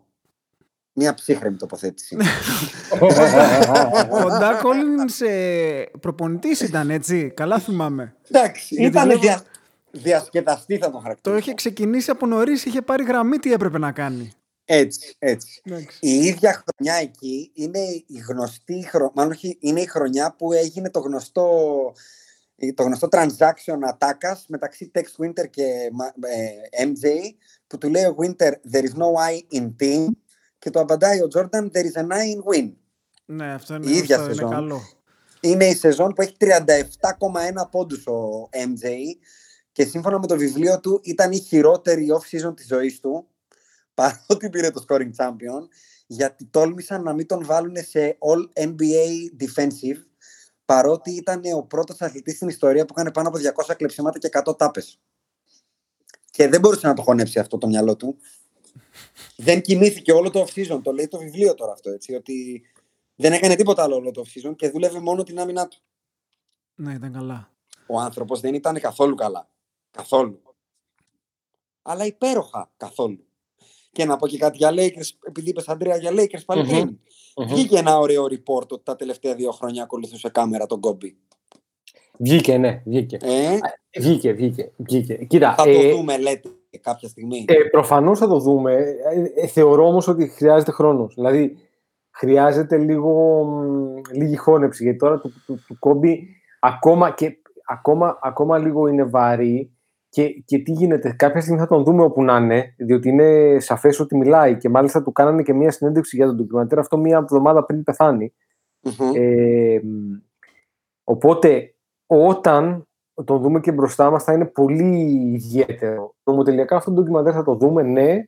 Ε, μ, νομίζω ότι και είναι διαφορετικό. Είναι, δηλαδή, υπό την έννοια του ότι ο Κόμπι δεν, ο, ο MG όταν έφυγε από τους Bulls, όταν τελείωσε η καριέρα τους Bulls, γιατί εκεί τελείωσε η καριέρα του MG. Μετά αυτός ο imposter, ο οποίος βγήκε Ναι, μετά και έπαιζε The στο Lost Washington, δεν ξέρω, Ναι, ναι. δεν ξέρω Ο ποιος Pretender, είναι εγώ ο αυτός. Pretender. Ο Pretender, ναι. Λοιπόν, ε, η καριέρα του Kobe δεν τελείωσε με αυτόν τον τρόπο. Τελείωσε με ένα καταπληκτικό παιχνίδι, αλλά γενικά τελείωσε λίγο Κοίτα, το θέμα, που anti- θέλω, anticlimactic. το, το θέμα που θέλω πάρα πολύ να δω και πιστεύω θα δώσει πολύ climax είναι το όλο κομμάτι της διαχείρισης του τραυματισμού, του τέλους του. Το γιατί, είδαμε αυτό όμως όμως αυτό, το υπάρχει και είδαμε, στο στο, Muse, το ρε. είδαμε στο, στο Muse. Ξέρεις τι, θεωρώ ότι ο Τζόρνταν θα μας δείξει μόνο το hype. Δηλαδή τώρα σε αυτό το ντοκιμαντέρ δεν θα τον δούμε στο downfall. Ε, δεν, καλά, θα τον δούμε μετά από, προφανώς. δεν θα τον δούμε μετά από αγώνα γκάστ να έχει χάσει, να μην νιώθει ο παλιός εαυτός του κτλ. Στον Κόμπι θα τον δούμε στο downfall. Ναι, δεν ξέρω κατά πόσο είναι ευχάριστο. Είναι ενδιαφέρον σίγουρα, αλλά δεν ξέρω αν είναι Εγώ ευχάριστο. δεν μιλάω για το ευχάριστο. Μιλάω Ναι. ότι θέλω πάρα πολύ να το δω γιατί 9 στα 10 ντοκιμαντέρ σου δείχνουν τις καταστάσεις ωραιοποιημένες, να το πω έτσι. Στον Κόμπι δεν είναι εύκολο να ωραιοποιήσεις εκείνα τα χρονιά. Δηλαδή, οκ, το ένα ματς που λες και εσύ με τη Γιούτα είναι πολύ ωραίο. Αλλά να θυμίσω, παιδιά, τι τραβάγαμε εκείνες τις σεζόν. Ε. Δηλαδή, το βλέπαμε επειδή είναι ο Κόμπι. Ναι, ναι, ναι. Υπήρχαν νύχτες του 7 στα 40. Ναι, ναι, ναι. Θέλω να δω το, τον Κόμπι να μπαίνει στη φυσούνα και να τον ακολουθεί η κάμερα και να βρίζει θεούς και δαίμονες. Ναι. Αυτό. Αυτό. Ναι. Για, για, εγώ το τελευταίο πράγμα που θέλω να πω για τον MJ εκείνης της εποχής είναι αυτό που είπα και πριν, το ανέφερα έτσι επιγραμματικά. Είναι το πόσο business driven ήταν ο τύπος αυτός και πόσο από πολύ νωρίς είχε στο μυαλό του ότι εγώ θα γίνω owner, εγώ θα γίνω billionaire. Το εμπορικό κομμάτι. Ε, είναι χαρακτηριστικό ότι έφτασε το 1997 για να γίνει ο πρώτος αμοιβόμενος παίκτης του NBA γιατί έβγαζε τόσα λεφτά από όλα τα υπόλοιπα και κυρίως από τα Nike deals που ήταν ε, σταγόνα στον ωκεανό το συμβολέο του στο NBA. Δηλαδή υπάρχει χρονιά που είναι ο 32ος αμοιβόμενος παίκτης του NBA και είναι MVP της Λίγκας. Ε. Ε, αλλά παρόλα αυτά ο τύπος ήταν τόσο driven με, με αυτό το πράγμα που έχει πάει το 89 και έχει βρήσει τον Kraus γιατί έβαλε τη φάτσα του Pippen στο επίσημο schedule που πουλούσαν οι Bulls και ότι ε, κάνεις demichaelization στο, στα, στα πράγματα που πουλάμε και ότι δεν πουλάει το brand μου. Δηλαδή, αν τα σκεφτούμε όλα αυτά, ή Άμα θυμάστε σου τα, λέω εγώ πλάνα, ότι είναι λεμπρονικός ο άνθρωπος, θυμάστε τα πλάνα που δείχνει τον MJ να πλένει τα πιάτα; Ναι, ναι. Ή, Πάει από τη ή- μάνα του 20 δολάρια. Έτσι, ή, τον, M- ή, τον, ε, ή τα αποδητήρια που δείχνει τη φάπα του Oakley στον Pippen. Ναι, ναι, ναι, ναι. Αυτά είναι και τα δύο από ντοκιμαντέρ που έδωσε την άδειά του ο Τζόρνταν το 86 και το 88 στην, ε, μπορεί να την ξέρεις εσύ Αντρέα γιατί είναι η πρώτη female sportscaster στην ιστορία που κάλυψε Super Bowl στην Ginny Morris μία Μμμ. ρεπόρτερ του Σικάγκο να τον ακολουθεί με την κάμερα από πίσω το 86 ο τύπος πήγε και είπε σε μία δημοσιογράφο πάρε την κάμερα και έλα να με ακολουθήσει να πλένω πιάτα δηλαδή φαντάσου πόσο μπροστά ήταν εμπορικά όταν οι άλλοι ε, είχαν το παπούτσι με την Converse και απλά το μόνο που άλλαζε ήταν το χρώμα του αστεριού. Όχι, Ναι. σκέψου το αυτό. Ο Λάρι Μπερντ και ο, και ο Magic είχαν το ίδιο παπούτσι και το μόνο που άλλαζε ήταν το μοβ με το πράσινο, τον Celtics. Και αυτός εδώ έλεγε μπορείτε να με ακολουθήσετε στα αποδητήρια για να δείξουμε τον Όκλεϊ να δείχνει χαστούκι στον Σκότι Πίπεν; Αλλιώς τα πλάνα αυτά δεν θα τα είχαμε. χοντρό το χαστούκι, χοντρό. Είσαι υπέρ. Είσαι υπέρ. Το ξέρω. Εγώ. Ε, ναι, Ε, είναι δεν υπέρ, ξέρω, ναι. ένιωσα λίγο περίεργο όταν το είδα, αλλά ναι, μάλλον. Περίεργα με ποια έννοια. Κάτσε, δεν είσαι υπέρ αυτών των πραγμάτων στα αποδητήρια. Εξαρτάται. Το άλλο τον χαστούκισε χωρίς κανένα λόγο. Έλα, καλημέρα. Είναι rookie, Πάρ- ρε. Είσαι Δεν άλλο rookie, λόγο. ναι. Όχι, Α, α, α. Να πω στους ακροατές ότι και τα δύο ντοκιμαντέρ αυτά θα τους τα ποστάρουμε, να τα δουν όποιοι θέλουν. Ναι, ναι, ναι. ναι. Ε, Επίσης, πολύ ωραίο που δεν το σχολιάσαμε. Εγώ δεν το θυμόμουν, ότι το ξέρα ομολογώ. Ο MJ που έσπασε το ποδαράκι του, το έσπασε με τους Golden State, ε, όπως και ο Κόμπι τον Αχίλλειο. Ναι, ναι, ισχύει αυτό. Ισχύει αυτό. Μήπως, να- μήπως να τους κάνουμε ένα ευχέλαιο εκεί πέρα; Ε, τι ευχέλαιο, τα πάθαν όλα πέρσι, ρε. Ναι, είναι Τα αλήθεια. πληρώσαν όλα Ξεπληρώσανε. μαζεμένα. Ξεπληρώσανε. Σωστό και αυτό. Σωστό και αυτό. Θέλετε να πάμε στα fan questions που πετάξαμε ένα μπαλάκι για να το κάνουμε και wrap up; Ναι, με. Ωραία. Λοιπόν, έχουμε διάφορες ερωτήσεις. Κάποιες τις έχουμε απαντήσει κιόλας. Ε, ο Σπύρος μας έχει ρωτήσει ποιον θεωρούμε ότι είναι ο πραγματικός βίλεν, ο Ράινσδορφ ή ο Κράους. Αυτός λέει κλείνει προς τον δεύτερο και ότι αν κάνουμε ένα rerun στα επεισόδια θα πάμε και εμείς προς τα εκεί. Ε, μπαλάκι σε εσάς. Νομίζω το απαντήσαμε βέβαια. Δηλαδή... Το απαντήσαμε. δικα- ε, ε, δεν υπά- δεν... Ο καθένας βιλενοποιούσε, ωραίο το βιλενοποιούσε, ε, κάποιον δεν θεωρώ ότι υπάρχει πραγματικός βίλεν. Θεωρώ ότι όλοι έχουν βάσει σε αυτά τα οποία σκέφτονται. Θεωρώ ότι απλά τα σκοτάδια στο μυαλό του MJ ήταν αυτά που τον κάνανε εκπληκτικό. Ε, η ομάδα που είχε φτιαχτεί ήταν ε, καταπληκτική. Είχε τον, τον τέλειο μαέστρο και δεν... κάποια στιγμή όλα τελειώνουν. Δεν, δεν θα βάλω, δεν, θε- δεν υπάρχει Joker στον Batman εδώ. Άκη, Θεωρώ. Ναι, δεν, δεν, συμφωνώ με τον Αντρέα. Δεν μου Α, φαίνεται εγώ- κάποιος καλός ή κακός. Εγώ θα πω στο Σπύρο ότι at the end of the day όλοι οι πρωταγωνιστές εκείνης της last dance σεζόν πήραν αυτό που ήθελαν. Ή τέλος πάντων κάναν, είναι αυτό που λένε στις διαπραγματεύσεις άμα κάτσεις σε ένα τραπέζι είναι καλή διαπραγμάτευση όταν χάσαν και οι δύο. Ουσιαστικά χάσανε λίγο όλοι. Ο Κράους δεν έκανε rebuild αλλά πήρε κούπα. Ο Φιλ Τζάξον δεν έμεινε με τον MJ αλλά έφυγε περήφανος και πληρωμένος γιατί τα πήρε από το Reinsdorf εκείνη τη σεζόν. Ο MJ έφυγε με το έκτο. Ο Πίπεν πληρώθηκε όπως περιέγραψε Αντρέα. Δηλαδή έμεινε κανείς παραπονεμένος τελικά. Εμείς. Μείναμε Εμείς, παραπονεμένοι. ναι, ναι, Που δεν ναι, είχε ναι, άλλο. Η, απα- η- η απάντηση των πρωταγωνιστών είναι στα παπάρια μου εσείς. Αυτό θα πω εγώ. Δηλαδή Ναι. αυτή τη φασούλα Ωραία, τους την ωραία. κάνανε. Ρε, Εσύ τη φασούλα τους δεν την κάνανε. Και τα λεφτά τους και, τα, και τις κούπες τους και τις ιστροφημίες τους. Το ότι εμείς το συζητάμε τόσα χρόνια μετά είναι άλλο. Αλλά at the end of the day, αν ρωτήσεις τον Τζόρνταν, πιστεύετε ότι θα ήθελε να μην έχει φύγει έτσι από τους Bulls και να έχει μείνει και το 99 και το 2000 και να αγκομαχάει και να τον ραπίζει ο Ντάνκαν, ας πούμε. Π.χ. Εγώ πιστεύω ότι ήθελε και άλλη χρονιά. Ήθελα άλλη μία. Τε- Εγώ θεωρώ ότι δεν, δεν, δεν, ο MJ μπορεί να ήθελε κι άλλο. Ναι. Όχι, Εδώ ο δεν μιλάω άνθρωπος γύρισε τότε. στα 40 στους Wizards, ρε. Πρόσεχε, δεν μιλάω τότε, μιλάω αν τον ρώταγες τώρα, το 20. Ναι, τώρα, ότι τώρα, Το παιχταρά τώρα. μου το γυρνάω πίσω το ρολόι. Ναι, Εγώ ναι, λέω ναι, ναι, θα θα σου έλεγε έλεγε ναι. Α, γύρναγε, λέτε. Το Ναι, κατουράω. εγώ λέω Το κατουράω θα, και τώρα. θα σου έλεγε ε, άλλα δύο στην τσέπη τα έχω. Κοίτα, όντως, αυτό είναι το, είναι το mentality του, όντως. Το βλέπω αυτό. Το βλέπω.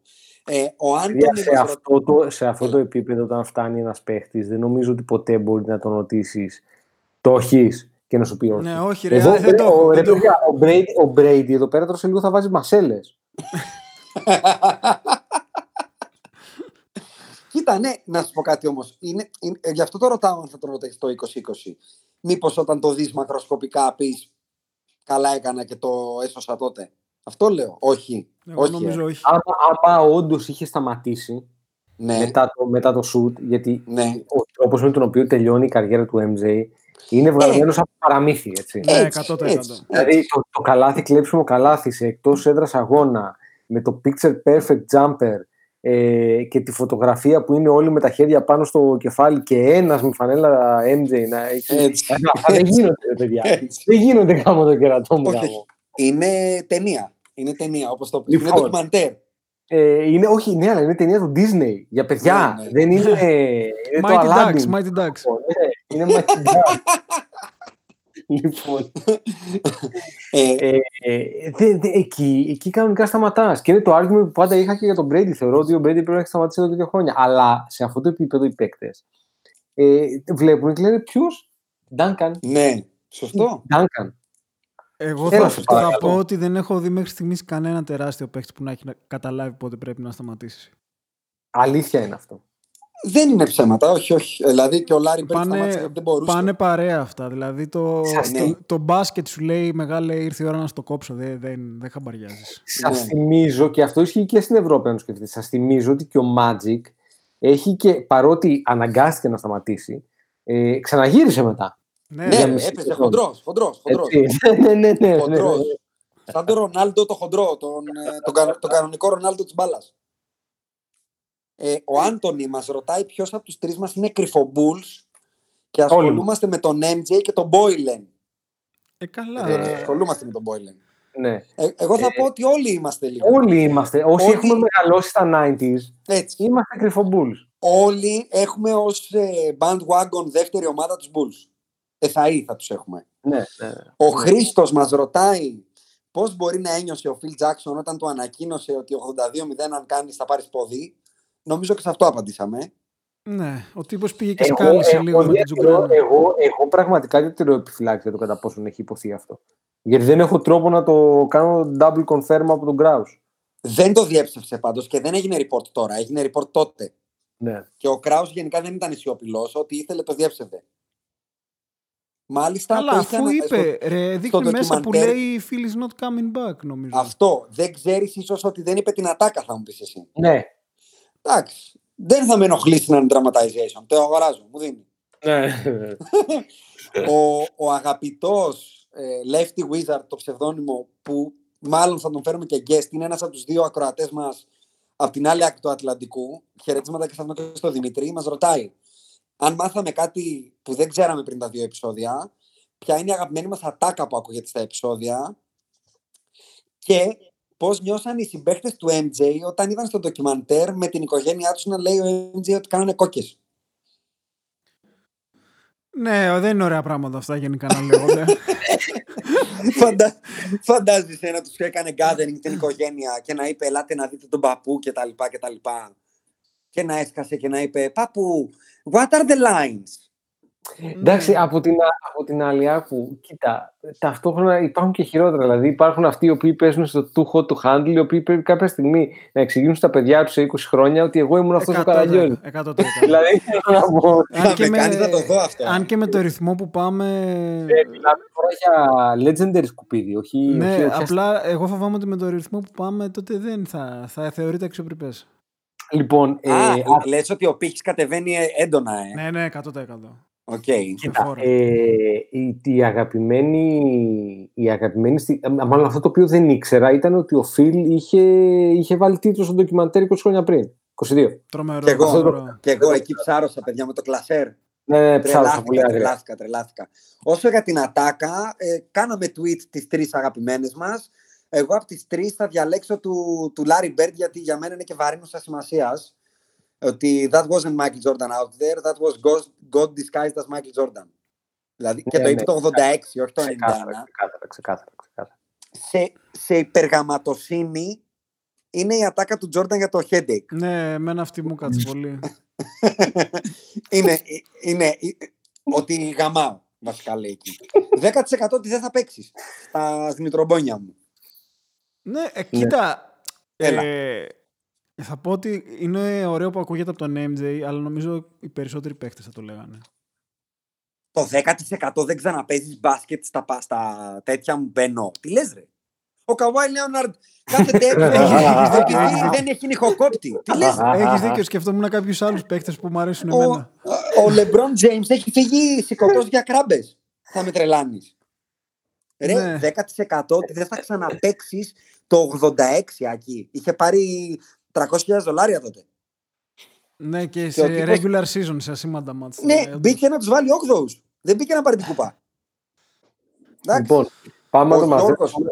Να, Πα- ε, sorry, τε- τελειώνω. άλλο. Ο Γιώργος, αυτό θα το πετάξω σε εσένα να το σχολιάσεις. Ο Γιώργος μας κράζει το Netflix και την υποτίτληση που μας έχει στείλει μια φωτογραφία που λέει Bill Wellington Bulls Center και το έχουν μεταγρα... μεταφρα... μεταφράσει από κάτω κέντρο Bulls. Εγώ το μόνο που θα πω και θα κάνω πάνω σε σένα, Δεν δεν Ανδρέα. τα βλέπουμε με υπότιτλους αυτά, ρε παιδιά. Για όνομα Όχι, ρε φίλε, δεν είχα υπότιτλους ούτε εγώ. Εγώ θα πω ότι το ελληνικό Netflix μας ενημέρωσε ότι είναι διαθέσιμο το ντοκιμαντέρ 7 ώρες μετά από την πραγματική του διάθεση στο Netflix και μας το έκανε tweet από Android. Κοινώς κάποιος είπε «Ωχ, ξέχασα να πω ρε μαν, ξέχασα να μπω να πω ότι το ντοκιμαντέρ είναι στον αέρα» και μπήκε κανένα 7 ώρο μετά Εντάξει, το ξέχασα social media, ρε φίλε. εντάξει, έγινε και κατά τα άλλα μαλακία. το media κομμάτι είναι δικό σου Αντρέα. Δηλαδή τι να πω εγώ. Ε, εντάξει, παιδιά, τώρα τι να λέμε τώρα. Ε, δε, το, το ότι είμαστε η τε- ο τελευταίος τροχός της αμάξης είναι σαφές. Το ότι μεταφράζουν. Κέντρο Bulls, ρε άνθρωποι οι φίλε, οποίοι- αποκλείεται. Bulls, Ρε, δεν, δεν, έχω κέντρο τρόπο, να το πω. Bulls. Δεν έχω τρόπο να το πω. Το ακόμα καλύτερο που μου έχει στείλει ένας φίλος μου. Γιατί μερικές φορές αυτά τα πράγματα έχουν πλάκα. Υπήρχε, ε, του είχε κάνει στο Facebook αυτόματα translate ένα post του E ESPN που έλεγε ότι Kobe Bryant drained two free throws after tearing his Achilles Ναι. και έλεγε το τέτοιο 7 χρόνια πριν ο Kobe Bryant αποστράγγισε δύο ελεύθερες βολές αφού έσκησε τον Αχιλέα. Αφού το έχω να, να το ανεβάσουμε στο Ε, Ρε Twitter. γάμο, Πάρα το, πολύ να σου πλάκα. πω κάτι. Ωραία, Ξέρω ωραία, ότι αυτά είναι αυτό το ωραία. ντοκιμαντέρ το ζητάει όλη η Ελλάδα. Δεν μπορούσαν να πάρουν. Μην πάρουν εμένα. Πάρτε ρε παιδιά το σκουντί να κάνουν μετάφραση. Τι κέντρο Bulls. Τέλος πάντων. Ο, ο Ντρέμπιν, νομίζω ο Ντρέμπιν στο αυτό το απαντήσαμε σίγουρα. Λέει γιατί ο Πίπεν δεν δέχτηκε την πρόταση του Ολυμπιακού. Θα του πω γιατί μάλλον πήρε παραπάνω τον Ντάρπλε τελικά. Κάποια στιγμή βρέθηκαν στα ίδια, αλλά κάποια στιγμή πήρε παραπάνω. Και ξαναρωτάει ε, γιατί ο Πίπεν δεν έκανε τε, τερτύπια σαν τον Ντέιβις. Νομίζω απαντήσαμε. Έκανε.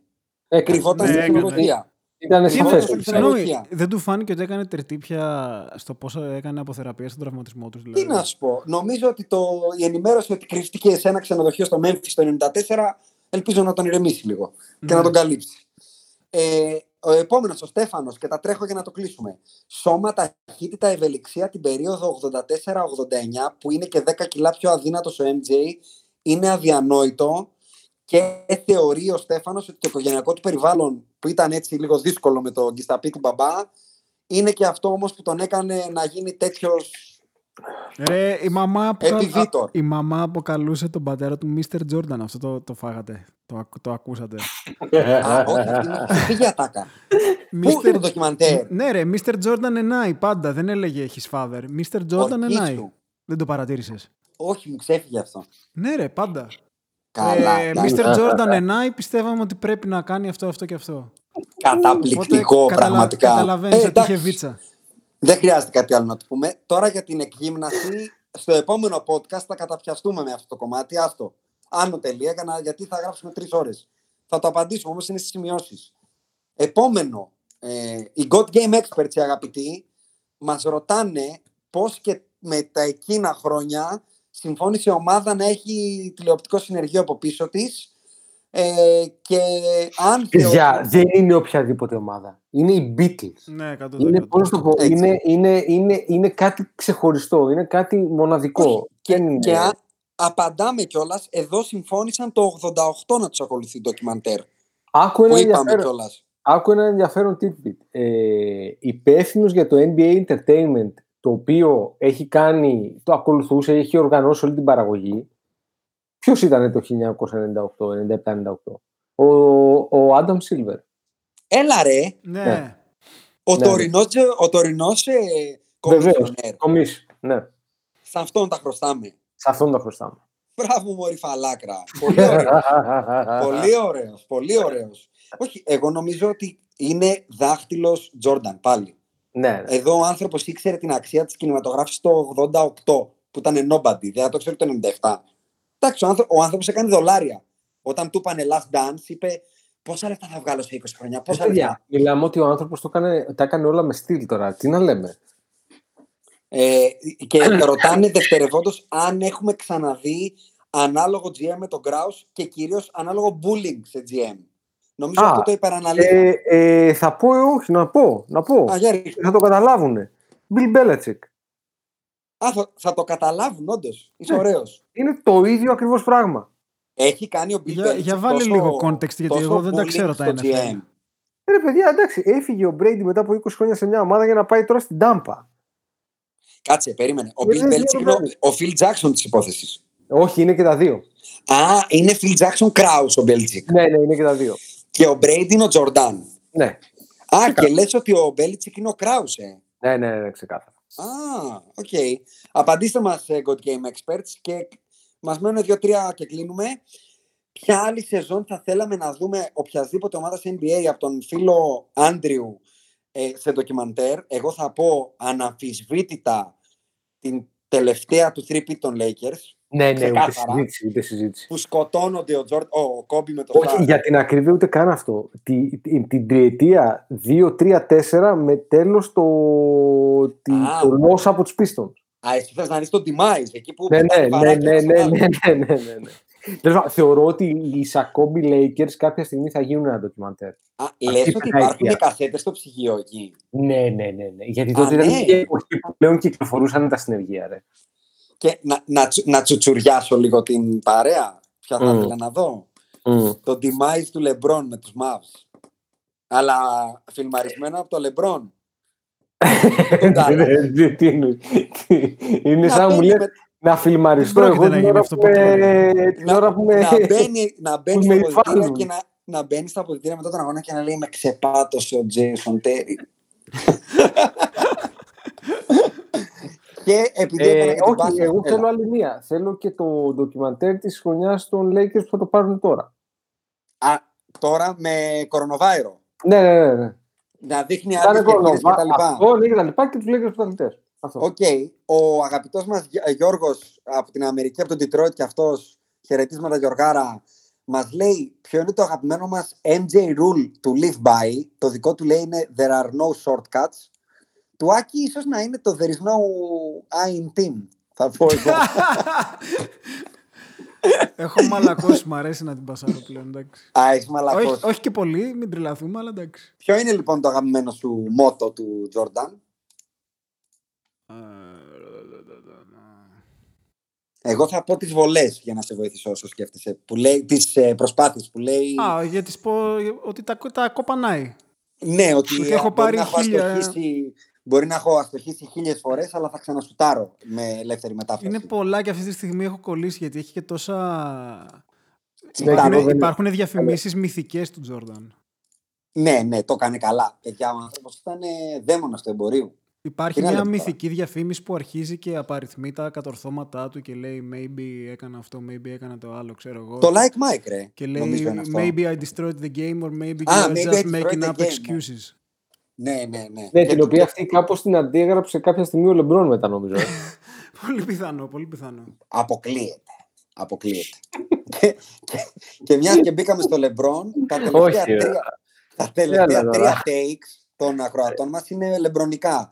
Α, για το, πάμε. ένα, το ένα λέει γιατί ο Τζόρνταν τόσα χρόνια μετά ένιωσε την ανάγκη να βγάλει αυτό το ντοκιμαντέρ και αναρωτιέται γιατί η Bulls είναι χώμα, για να την πεις σε ένα πεθαμένο ή γιατί όλοι μιλάνε για το Λεμπρόν; Αναρωτιέται. Εγώ, εγώ, εγώ θεωρώ ότι είναι ένας συνδυασμός χρημάτων, Λεμπρόν και ότι ήρθε η ώρα. Το πλήρωμα του χρόνου. Ε, κοίτα, Α. ήταν πολύ καλό το timing τώρα. Πετάς Λεμπρόν μέσα. Ναι, θεωρώ ότι υπάρχει εφέ. Μα δεν βγήκε και, Ξεκάθαρα το πιστεύω. Δεν βγήκε και ο αγαπημένος μας Bill και είπε Ο ότι... Μπιλ την είπε την παρόλα. Δεν του, το- την δεν είπε. το- δεν το- Δεν το είπε ο Μπιλ, το είπε ο παραγωγός του ντοκιμαντέρ στον Μπιλ. Ε, σωστά. Ότι 16 αποφάσισε στο parade πάνω να το βγάλει.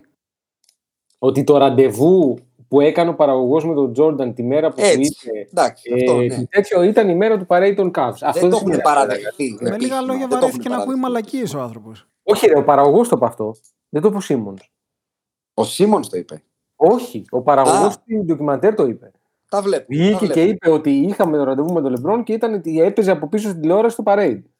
Τα βλέπω. Ο, ο, ο Τσαμπίκος, χαιρετίσματα στη Ρόδο, Μμ. ε, αναρωτιέται αν ο Mikal Bridges, αυτό το παικτάκι, Ε. ο, το εν ενεργεία, που βγήκε και είπε ότι ο, Τζο- ο Λεμπρόν με αυτά που βλέπει στο ντοκιμαντέρ, είπε ο Mikal Bridges ότι θα έχει 90 πόντους κάθε αγώνα. Εντάξει, Και ο αναρω- Mikal- αναρωτιέται αν Συγγνώμη, ο Mikal Bridges- έχει δίκιο. Ένα λεπτό. Ο Mikal Bridges στη Σάρλοτ δεν παίζει; Τι εννοείς; Είναι στη Σάρλοτ. Όχι, όχι. Αυτός είναι ο Μάιλς. Α, ΟΚ. Ο Mikal είναι Γιατί αν είναι ήταν- του Phoenix. Γιατί αν ήταν να τον βρίσκανε σε καμιά θάλασσα, βάθο-, πάτο. Όχι, όχι, όχι. όχι. Α, είναι ναι. του Phoenix και είπε ότι αν ο Λεμπρόν έπαιζε τώρα θα βάζει 90. Τότε μάλλον. Εγώ το, ε, το κράταγα, δεν ήξερα πότε θα το πω, αν θα το πούμε σε αυτό το επεισόδιο, γιατί ήθελα να μιλήσω και για το πασ- Όχι, μπασκετικό να το πεις, κομμάτι. Να το πεις. Να το πεις. Ελπίζω, ελπίζω, γιατί εμείς ήμασταν στην τρυφερή ηλικία τότε, μεγαλώναμε αυτές τις εποχές Ναι, ναι, ναι. και ξέρουμε πολύ καλά πώς έχουν τα πράγματα σε Έτσι. ιεραρχία. Ε, Έτσι. ελπίζω κάποιοι Να να, μοιρωθούν να- οι νέοι, να ναι, ναι. κατάλαβαν μία και καλή. Μία και καλή. Γιατί είναι αλήθεια ότι έχει περάσει καιρός από τότε που ε, ο άνθρωπος έχει να παίξει μπάσκετ και ελπίζω να θύμισε σε κάποιους τι, ποιος είναι. Όπως είπε και ο Stephen A. Smith, it's done.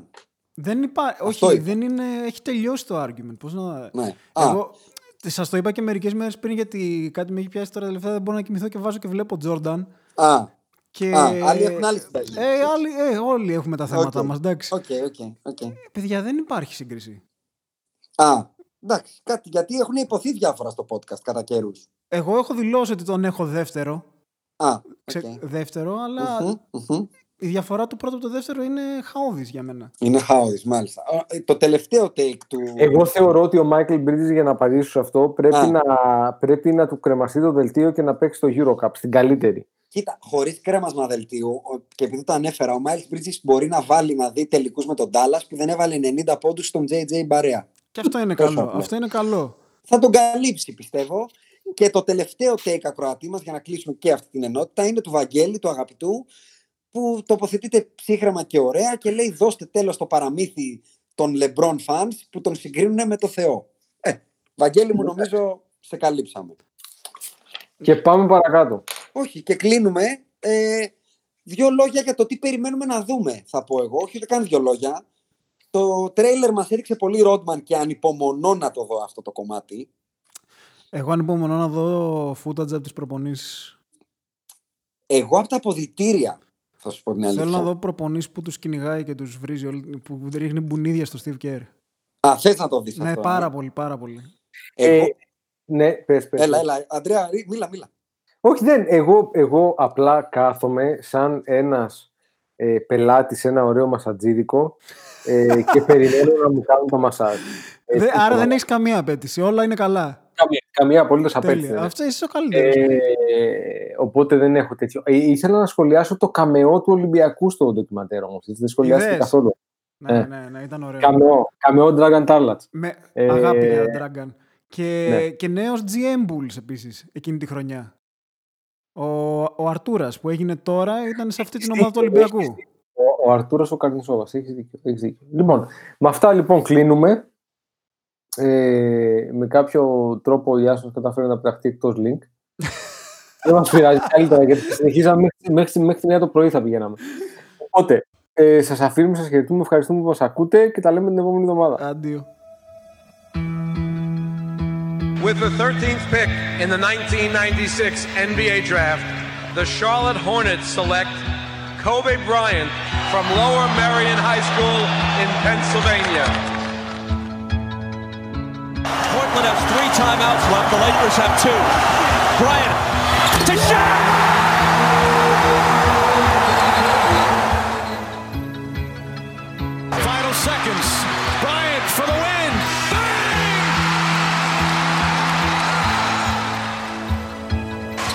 Artest looking, gets it to Bryant. Bryant dribbling, has to put it up at the buzzer. Banks it in! Oh! He banks in the three! And the Lakers win the game! Bryant on the drive. Kicks it into Bynum. Back out Bryant. Shot clock at seven. Bryant leads, falling away. Puts it in! Under three minutes to play. Shot clock is down to five. Bryant goes to work. Bryant the drive. Oh! Kobe Bryant on a rack attack. He can barely make it to the free throw line. The Lakers down by two, and they want him and need him at the free throw line. Got it. The Lakers down one. Will Kobe give them one last gamer? Bryant on the move with the jumper. He got it! Oh, my! 58 points! And the Lakers lead! What can I say? Mamba out.